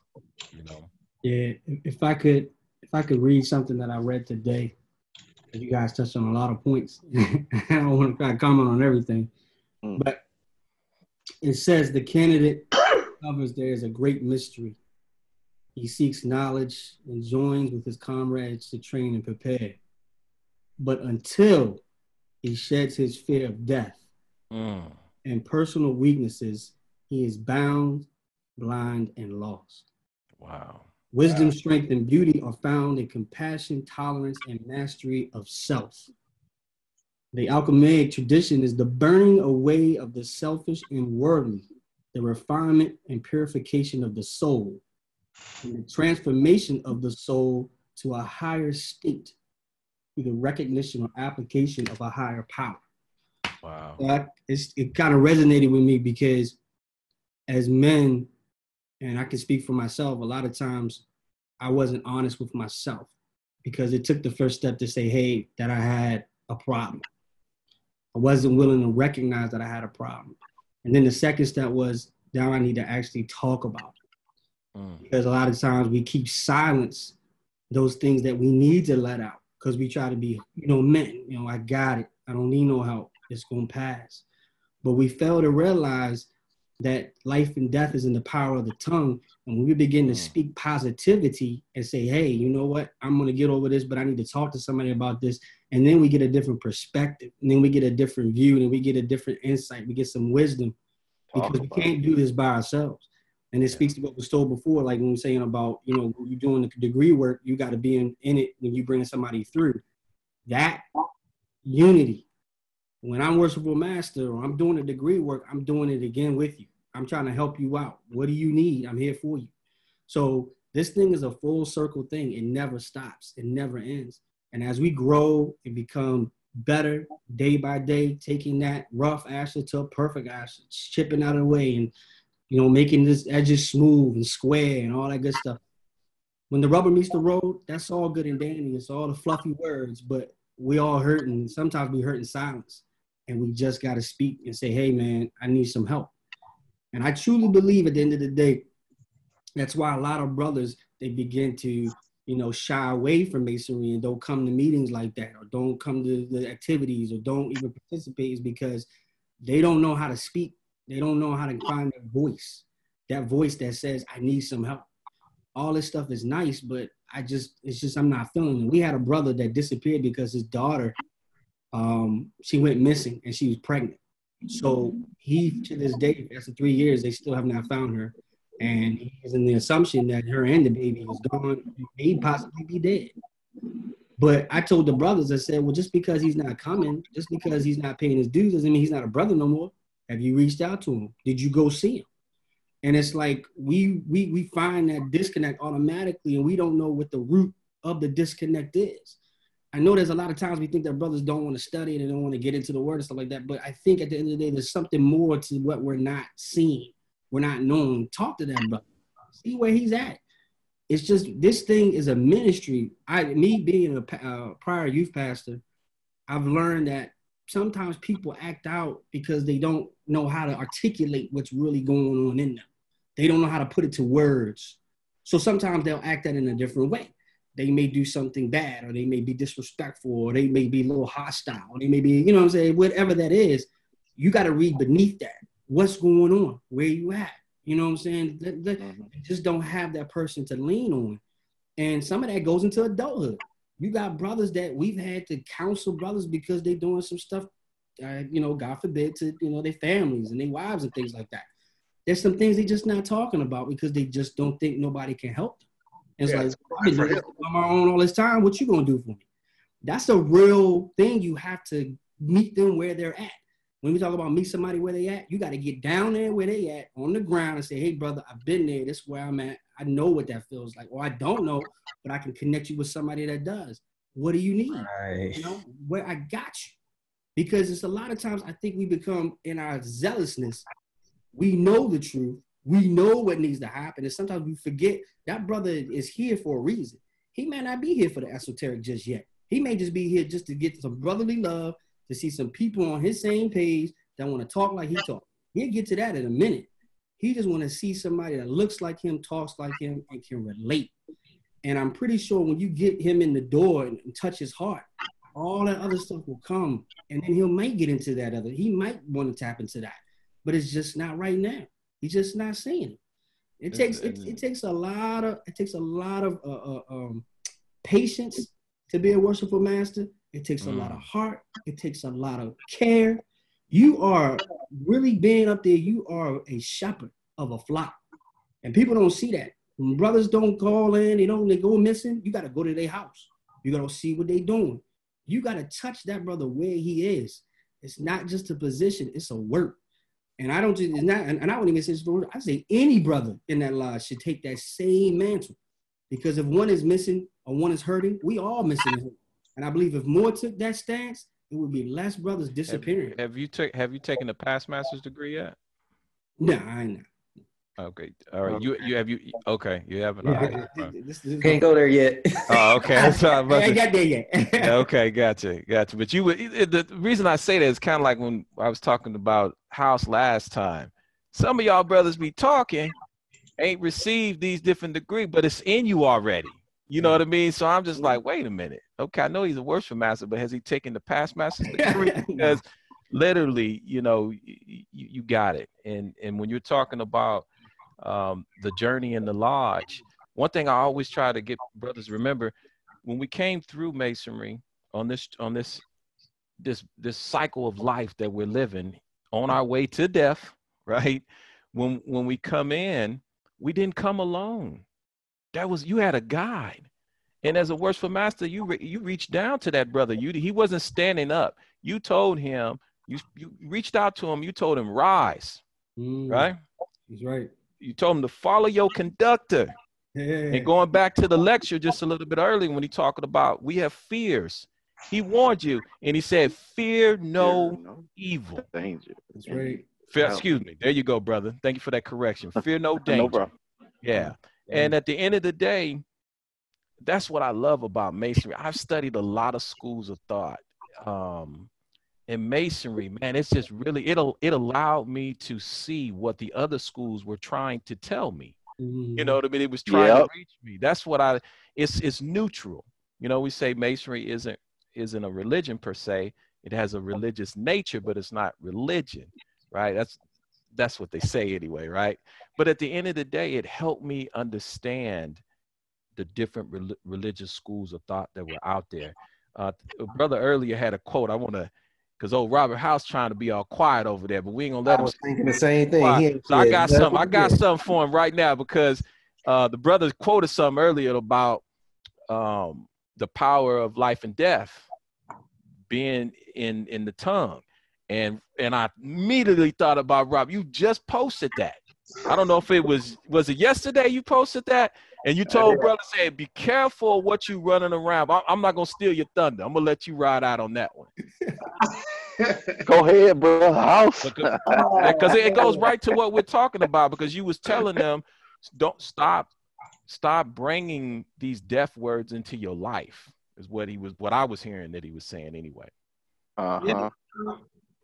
Well, what I was talking about um, is right now you got obviously we got the nature of everything that's going on in the world right now with um, with the police brutality, and you have a, a trend that's going on again for a second time where people are running around saying that they can't breathe, no justice, no peace. And the thing is, is when you start repeatedly saying things of that nature, it becomes a mantra. And what you say is powerful, and you're putting these words out into the, the ether, into the Akashic records, into the universe. And what you're doing is you're making things manifest on yourself. Now, regardless of what movement that you're trying to support, you don't have to support a movement by speaking negativity. When you say you can't do something, that means that you will not be able to do it.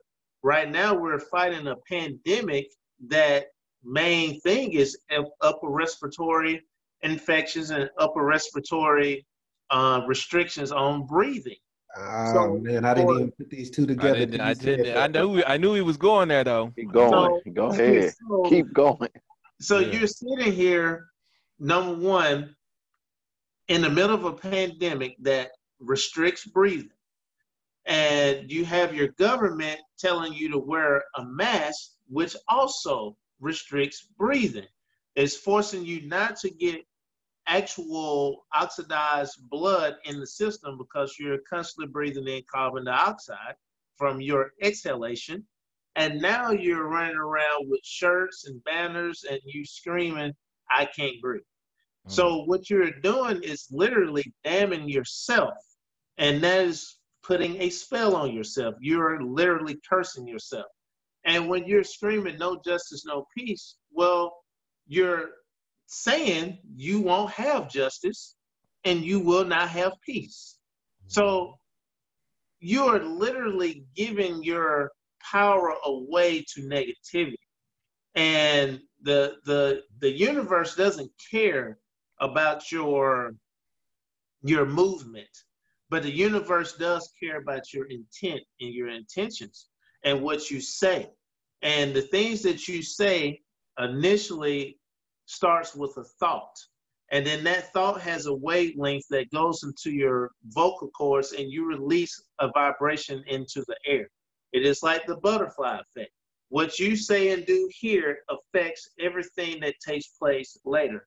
If we look at the uh, the first time we had the no mm-hmm. justice, no peace, and I can't breathe, we had a gentleman. Literally the same thing took place. The only difference was he was supposedly selling cigarettes illegally, and five police officers came up there and wrestled him to the ground, choked him to death. And now we have the exact same thing take place. The only thing that's different is this brother was supposedly writing a bad check, but we still got police wrestling him down to the ground, basically causing restriction to his his neck, according to the the autopsies and things of that nature. And now we have another brother dead. So what you may say and do today may not show up until five, six, seven, eight years later, but it is because of your actions, your words, your thoughts that made that manifest into reality. So we have to we have to be um real cautious to what we say. Now, one of the brothers I can't remember who said it, it was like um he said, Well, we can't be perfect. Well, who told you you can't be perfect? And what makes you agree with someone that says you can't be perfect? See, the problem is when we accept what somebody else put on us as a limitation, then we in turns make sure that we don't become perfect. Because as I recall in one of the volumes of Sacred Law, it says, Be ye perfect as your Father is perfect. Mm-hmm. So if the person you supposedly follow says, Be ye perfect as your Father in heaven is perfect, who then supersedes what he told you? Are you following him or are you following somebody else? See, and this is the problem. When God said Abraham's generations were perfect and he was perfect, Enoch was perfect to the point he didn't even see death. So, why do we have all these examples of perfect individuals and volumes of sacred law? And we then turn around and say, oh, well, I can't be perfect. You can't be perfect because you said you can't be perfect. Word, sound, power, faith, hope, and fruition, charity, right? Love. Yeah, speak it into existence. I had yeah. commented on Brother House's post when you said I yeah, can't yeah. breathe. I said, uh, flip it around. I can breathe. There you That's go. Right. There you go. Say, uh, injustice can't breathe. Racism can't breathe. You know, flip it over. And if you remember back in the day, you may see pictures where the guys had picket signs and said, I am a man. If you remember that movement. Oh man, I love it. In the day, hey, yeah. I am a man. Yes, right. Yes, I have that. And and then we shall overcome. You get what I'm saying? They spoke in positive positive affirmations. Absolutely. And the one thing, yeah, and the one thing that um, you know, someone years ago had me do an exercise and I know some people might have looked at uh, Robert's post and said that's kind of petty, right? Mm. But it's not. I, no, it's literally, not. you have to. You can be inviting death into your life by how you're thinking. And and a brother had me do an exercise, and you guys try this one time and try it with, your, with with some friends of yours. Have them take a piece of paper, draw draw a line, down, and then on one side, ask them to make a list of everything they want in life. And then on the other side, say, make a list of everything you don't want in life. And then see which list is going to be longer. Most people you run into can tell you what they don't want in life. They say, I don't want, you know, I don't want to be in the ghetto. I don't want to be like this. I don't want this. They'll tell you all these don'ts. But when you say, What do you want? Because we need you to speak what you want into existence like he said earlier the universe don't care that you use don't when you talking about it all the time the universe is saying he must want this you're saying well i don't want to be broke i I, I, I, I don't want to not have a job. And then you wonder why you broke all the time. You don't have a job because you're speaking these things into existence. The universe doesn't hear the word don't. It hears this guy talking about being broke all the time. He must want to be broke. Yeah. But what we're not programmed to do is to speak things into existence. Man, what do you want? I had a guy one time, he looked at me and he said, Man, I, I never thought of that, man. I, I, I don't know what I don't, I, what I want. I just know what I don't want. And I said, Man, you got to learn to, to meditate on the things that you want in life. Your thoughts are like, your mind is like the sun. And your thoughts, those are the sun rays that are going out into the world. You got to send the right ones out there because they're going to. Go ahead, I'm sorry, brother. Oh yeah, this is this is the thing. If if it says that God made us in its likeness and its image, and then the Christ says, the things that I do, you shall do even greater. At what point in time do people understand that we have the same abilities that the Creator had? we create life when we become one flesh with a woman. We bring forth an image like unto ourselves. When we realize God said, Let there be light, and light was made. When we say, Let there be light, light will be made. So we have to understand the dynamics in the abilities and gifts in which we were given by being made in the image and the likeness of the Creator. And it's the same way with our children. We gave them life and we instruct them and tell them what they can do. And if we can tell our children what they can do, why can't we tell ourselves what we can do? We we we too often are losing uh, the understanding of the power that we have in our hands. Even when we have these books that we say we read and we say we try to get an understanding of, and we still don't get it. We we talk about ladders and things of this nature and Jacob and stuff, but it was Jacob that went to sleep and saw God face to face. Jacob saw God face to face within himself mm. in a mm. vision, in a dream, mm, mm, mm. unto himself. Yeah, so that that that's that speaks to the conscious versus the subconscious. There you go. The Y'all more you speak all this stuff, your subconscious is recording that. And that's what the oh, universe yeah. is listening to. Right. Yeah. So, right See, because so, this, this, me, me, and my me and the girl was talking about this today. That when we get to a subconscious level, then we begin to think at a different wavelength, and then we begin to see those things that we really want. Right. Because now you're not just going off what you're seeing, you're going off what you're knowing back here. That's why your dreams, they say your dreams. Your dreams speak what's in your mind. A lot of times people say they, they say things in their sleep or they see something or they hear a word from God. It's in your sleep. It's in your subconscious. That's the connection level right there. As long as you begin to go off what you only see and what you only hear, you, you ain't gonna go any farther than that. And see, and this is the thing, and you you just hit it on the head right there with the conscious. If we have a active conscious and we have a subconscious, if we're constantly negatively talking, saying, I'm not going to be able to do this, I'm not going to be able to do this, in your subconscious, you are literally hindering yourself. You that's may think you're I was talking about. That's yeah, the, you, you that's that prison you put yourself in. Yeah. That's right. There you, you go. have you have literally damned yourself because you may think you're doing something actively, but subconsciously, you're saying, oh, you're not good enough for this. There you go. You're not good enough to take get this job. So no, don't go fill out the application. Could, could, could you say that you you at that point are raping yourself? Going back to, going back to yes. You know what I mean? And, and brother, uh, in Mike's book, he said that the senior deacon, uh, correct me if I'm wrong, is the subconscious or access mm. the subconscious. Correct. He's That's the conductor. He's the one mm. you're following and fearing no danger. You get what I'm saying? Well, well yeah, yeah. That's Anubis holding scales balance that I talk about. You get that, get that gut feeling. It's your subconscious telling you something ain't right, or you need to be doing this.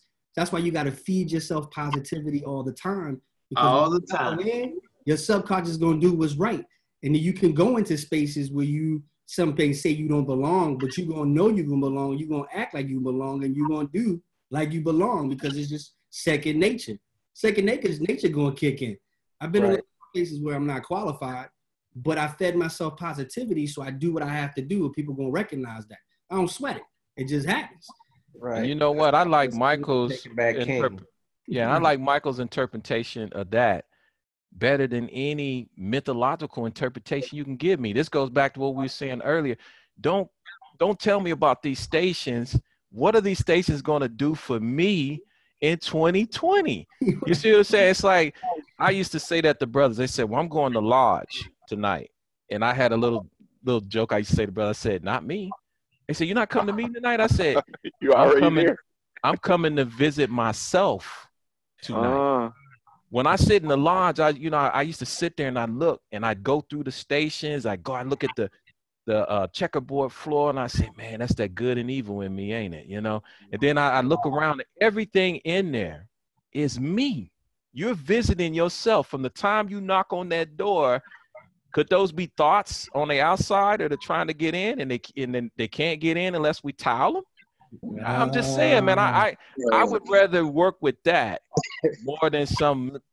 You know, I don't want to spook people out, man. It, it, you know, we got to make this stuff relevant to us today. That's how we build our character, how we become better, how we raise up out of that rubbish pile, right? Mm. By making it real. Right. And see, that's one. Could I, can I dip in here real quick for y'all move on? Cause I see y'all running down the street. I just got. Go yeah, we running. This, uh, we on that train. Yeah, we, on that train. I was like, if I don't get this in, I ain't getting it in. Yeah, yeah. But um, based on what Brother House said, and also you know what everybody said, that reminded me of Psalm 82. So I had to pull it up on a split screen real quick. Don't do them like that. Because, but you know that was always powerful for me, man. Because when you look at Genesis and all these things that happen, you can't just tell me that we were just here. We were just people, right? So in, in Psalm 82, it starts off by saying, God standeth in the congregation of the mighty. Mm. He's judges among the gods. Ooh, among who? These, these aren't just people just hanging out here, right? And then let's just say you came at it from the other level, right? Let's say you came at it from the other level. Then they give you the clarification. They tell you who you talking to. Yes, sir. I have said ye are gods. Ooh, not you are the children of the Most High. Come Ooh, on, can you say that one more time, on. brother? Can, can, can, you say that one more time? Just give it to us one more time. I have said ye are ye gods, are gods, and all of you are children of the Most High. I'm like, now, you're not on. the Most High now, but you are, you are children. You're a child of the Most High. You know, we don't want an ego trip too bad. We find out we gods around here. You know, that goes back to the Kabbalah too. You know, when it talks about, um, you know, those husks coming down and and and, and being encapsulated in matter into these bodies. Inside of you is the divine. You know what I mean? And and that divine is yearning to get out of get out of here. Mm-hmm. Now I think mm-hmm. it's necessary. It was something in the lecture that he gave when he was talking about um, life itself, right? Us moving through this life is necessary for us. I think he said to, ri- to rise up your consciousness. Mm. Consciousness and so it's necessary. It's not like a waste of time that we're entombed, right, in this living grave, I guess you would you would call it. Mm. It is necessary for us to rise up our our level of consciousness. Like if I asked you brothers right now, I use this one a lot. I said, wiggle your left toe. And you brothers would wiggle your left toe you wasn't even conscious of that left toe a minute ago, but the toe was there. And I think that's where we're we're going. We're mm-hmm. trying to be more aware and more conscious, not of things that are not there, but mm-hmm. things that are there that we're just not conscious of. There you that go. makes sense. There you go. See, I think I think uh, one of the biggest things, uh, and you you touched on it, brother Watson, is a lot of Masons don't become the characters that we're portraying. Oh, that's yeah. And if you're not becoming Hiram and you're not mm. learning who or what Hiram represents, because Hiram's name is not a proper noun. And that's the, the biggest problem. People think Hiram represents a physical character or a person, and it doesn't. It this represents a concept. So if you are not becoming that concept, then how then can you be raised to be the perfect example of that concept. So the, the, the biggest issue that I see is people are just going through the motions. And if you're just going through the motions, you can never consciously attach yourself to what those things represent. And if you don't know what they represent, then you can't really see how that's supposed to be playing on your conscience to make you a better man. Right. In order for masonry to make you a better man, you must know the concepts in which masonry is providing to you to understand how that's going to make you a better man. If if you are saying, okay, I'm portraying Hiram Abiff, And then you know that Hiram represents a noble man, a man that has been exalted. That means a man that has been raised and put to a higher state. And you understand that higher state represents a high level of consciousness because he was once dead, and we know that that dead represents a, a sense of ignorance. And that sense of ignorance now being exalted into a nobleman or an exalted one, that person now has knowledge. It's mm. a hmm. reason why the the writers and the the uh, authors of the Masonic rituals picked certain people and and put those people in certain places because they knew that these characters were concepts, that their names represents verbs, that those people or those human-like symbols actually are there to play a conscious role in the, the mind and the mental capacity of men that mm. study and understand these languages. It's a reason why they used a, a name such as Hiram. Now we use Solomon as a translation of Shalomo. But they never did change the name Hiram from its original Hebrew word Hiram. It's a reason for that. And if people don't understand, well, hey, you know, we use a translation of a name over here, but for this person, we use the real essence of the word, Hiram, then it should tell you, well, let me research this name. What does this name represent? Who is this person supposed to be? I'm now playing this person. What is that supposed to do for me? What is that supposed to make me reflect on? If I'm supposed to be a nobleman and I understand what a nobleman means and what's the purpose and the place of a noble person, then that will make me subconsciously walk, talk, and act as someone that has been exalted and is noble. That's right. That's right. And I think it's I think it's what Jesus was talking to Peter. And he says, oh, Upon this rock, I'll build the church. Come on now. And the gates of hell, what are the gates? Come on uh-huh. now. What we see, what we hear, what we speak. Come on. And the keys to the kingdom, it's all in there. It's all in there. So you speaking good stuff, man. It's good stuff. Uh, now you're getting into some other houses. I'm, I was Golgotha. Let me shut oh, up. no, he did. Come on no, now. hey, hey, come on with the Calvary now. Come on with that place Calvary. Hey, because Mike, I, you you can't have those those that backdrop there with them two exactly them two images. not talking about the skull. Exactly. You can't. Hey, what do you say? You can't tease tease you with it. Um, what one of the things that uh, I had a I had a scripture. It, it man, he came right in there with it. I was gonna let it go, but um, the skull and crossbone right? Because we see that in the third degree, right, on the tracing board. And there was a scripture, Psalms 5 15. Uh, and, and what made me think about this is when I, I was looking over uh, Michael's presentation and he and he mentioned about the the mid pillar, right? And it says his legs are pillows of marble, mm. set upon sockets of fine gold. And and what what what ring me with that with with that scripture right there is when it likened the legs onto pillars. And a lot of folks when they look at the skull and crossbones they don't realize that that those bones are femur bones. Yeah they're two, they're two legs.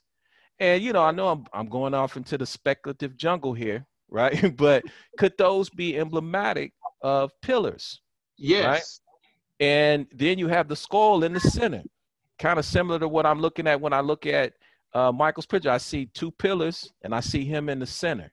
When I look at Jesus on the cross, I see two people next to him, two pillars and him in the center. You know, and I kind of thought that uh, Michael was going to run away with that a little bit more, right? And that that mid pillar, I said he gonna he gonna go into. I haven't seen him touch the Kabbalah yet, though.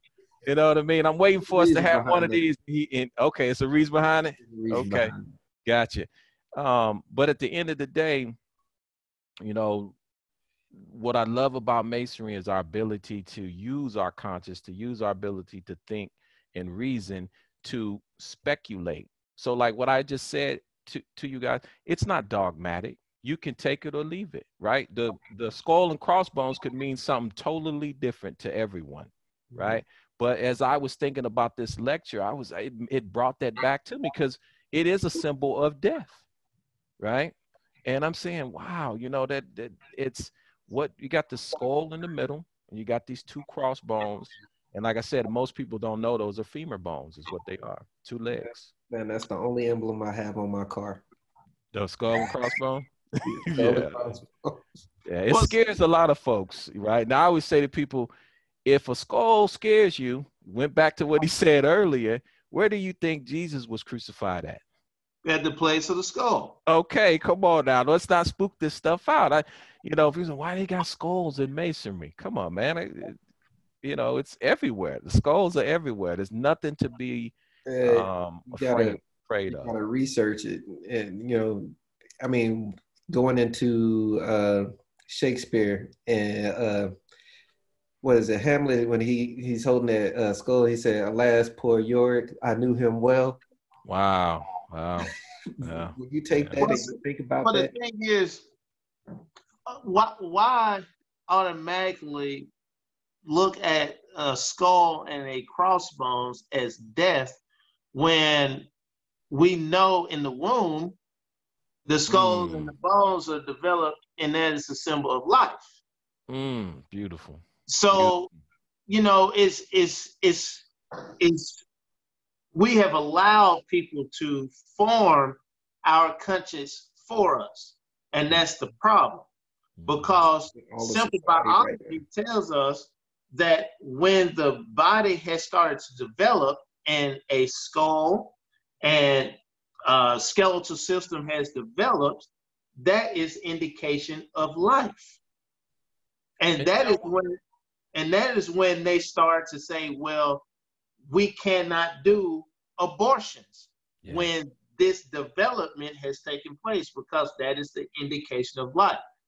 That brain that houses the consciousness is surrounded in a skull. Mm, So to just automatically assume that the skull represents death is is a problem because if if you follow Christ, it was upon the cross that he transcended when he mm-hmm. gave up the ghost, as they mm-hmm. say. So mm-hmm.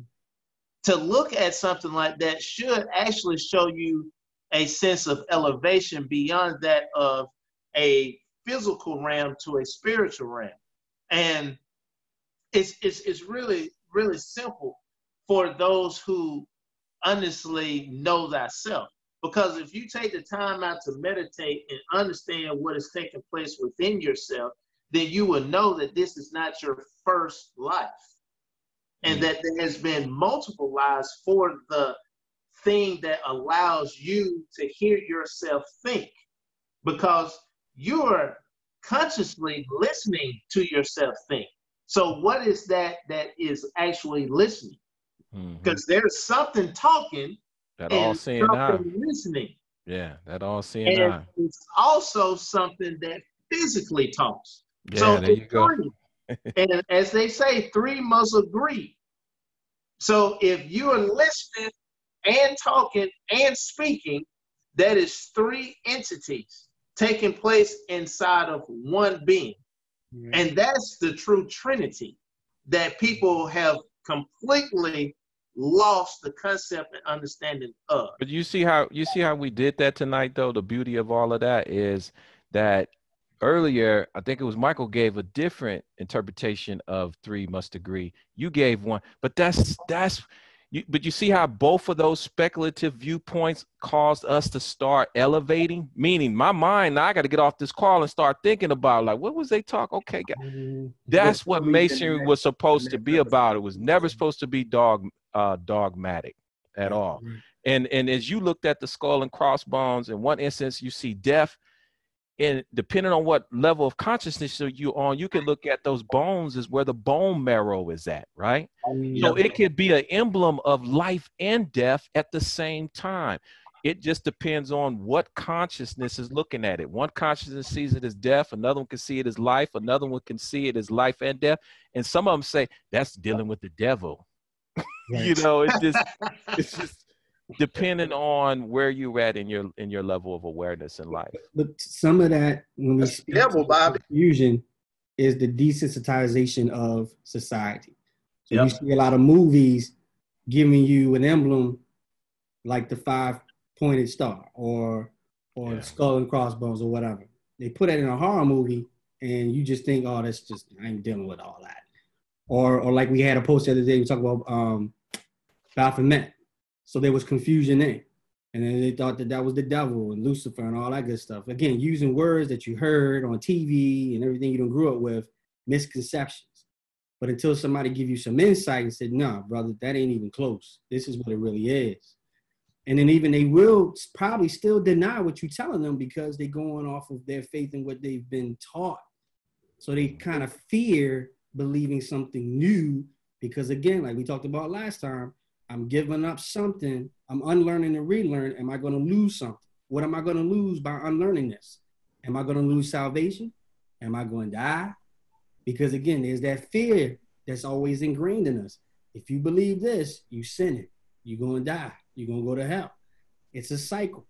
To get us out of that, you got to unlearn all that stuff. And that takes time. That's hard. That takes- Superstition. Yeah. Superstition. Yeah. Yeah. Superstition is is is is a horrible thing to be trapped in because superstition is something that you have accepted but yet have taken the time out to dive into to see if it's real. hmm So the problem is that superstition is, like you said, breeds fear. And that fear is bred through ignorance. And because of this ignorance, fear, and superstition, Ooh. mankind has stopped in this level of progression. And because mankind is stopping in this level of progression, we will never get out of the holes in which we are in. Just like now, we we have a level of police brutality that is taking place. And it's taking place because of unnecessary accepting of believing that a a human being because of his skin color is lesser than another human being.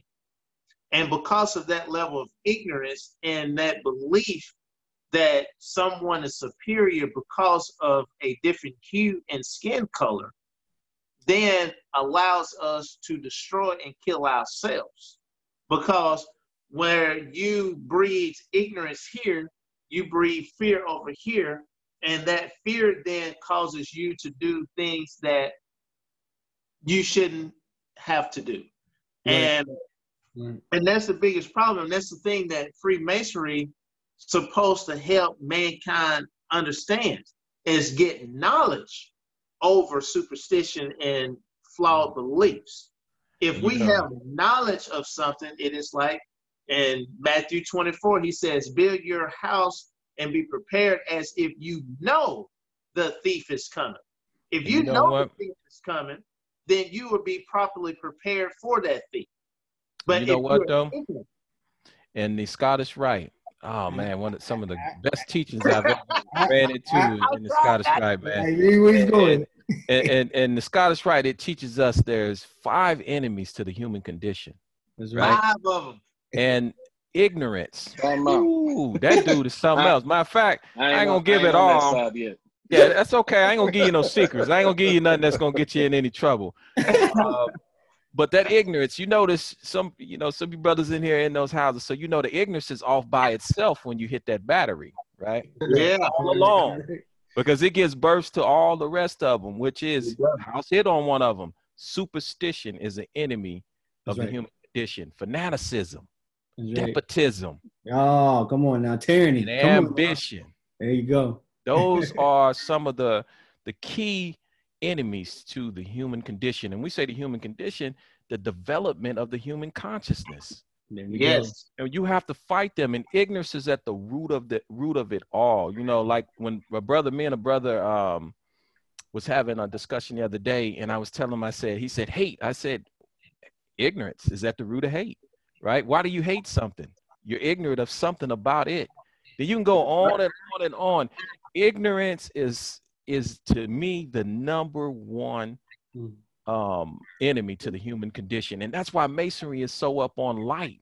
It says we're in pursuit of light. You want light, you want more light, you want further light. Why light? Because light is knowledge. That's what we're in the pursuit of. And anytime, you know, this goes back to the little debates we was having on Facebook. when I when I was a Worship Master and I sat in the East, it, and I was learning my part. You know, I, I learned it before I got there, right? Yeah. And I couldn't figure out. And I mentioned this to you brothers one time. I couldn't figure out why they kept why they put idleness ne- next to immoral and unmasonic conduct. You guys Mm, know that part in there? It says strictly forbidding Yeah. all idle, immoral, or unmasonic conduct. And I said, the ones who wrote this must think that idleness is synonymous with those other two. And so that's, I, I go into this, it's like, you cannot remain idle to the vehicles of growth and development masonry and still look me in my eyes and tell me you're a mason. It, it just it doesn't work that way. Man, Nope. It does not work that way. Video from today with that one phrase. Yeah. Man, past master Charles Watson is going in. Thank you, sir. Yeah, Appreciate yeah, it. yeah, yeah. Uh, y'all hitting some high points. I want to touch on ignorance real quick. Uh, starting to get late. I know some of y'all on the East Coast, but you know the root word of ignorance is ignore, Mm. and within ignore you have know and gnosis. There and that ig or ignoring is that they're essentially shutting off the ability to receive something new. And this whole lecture is about getting rid of ignorance Mm. and embracing the getting rid of that ignorance to know life so we can live and be prepared for death. that's right.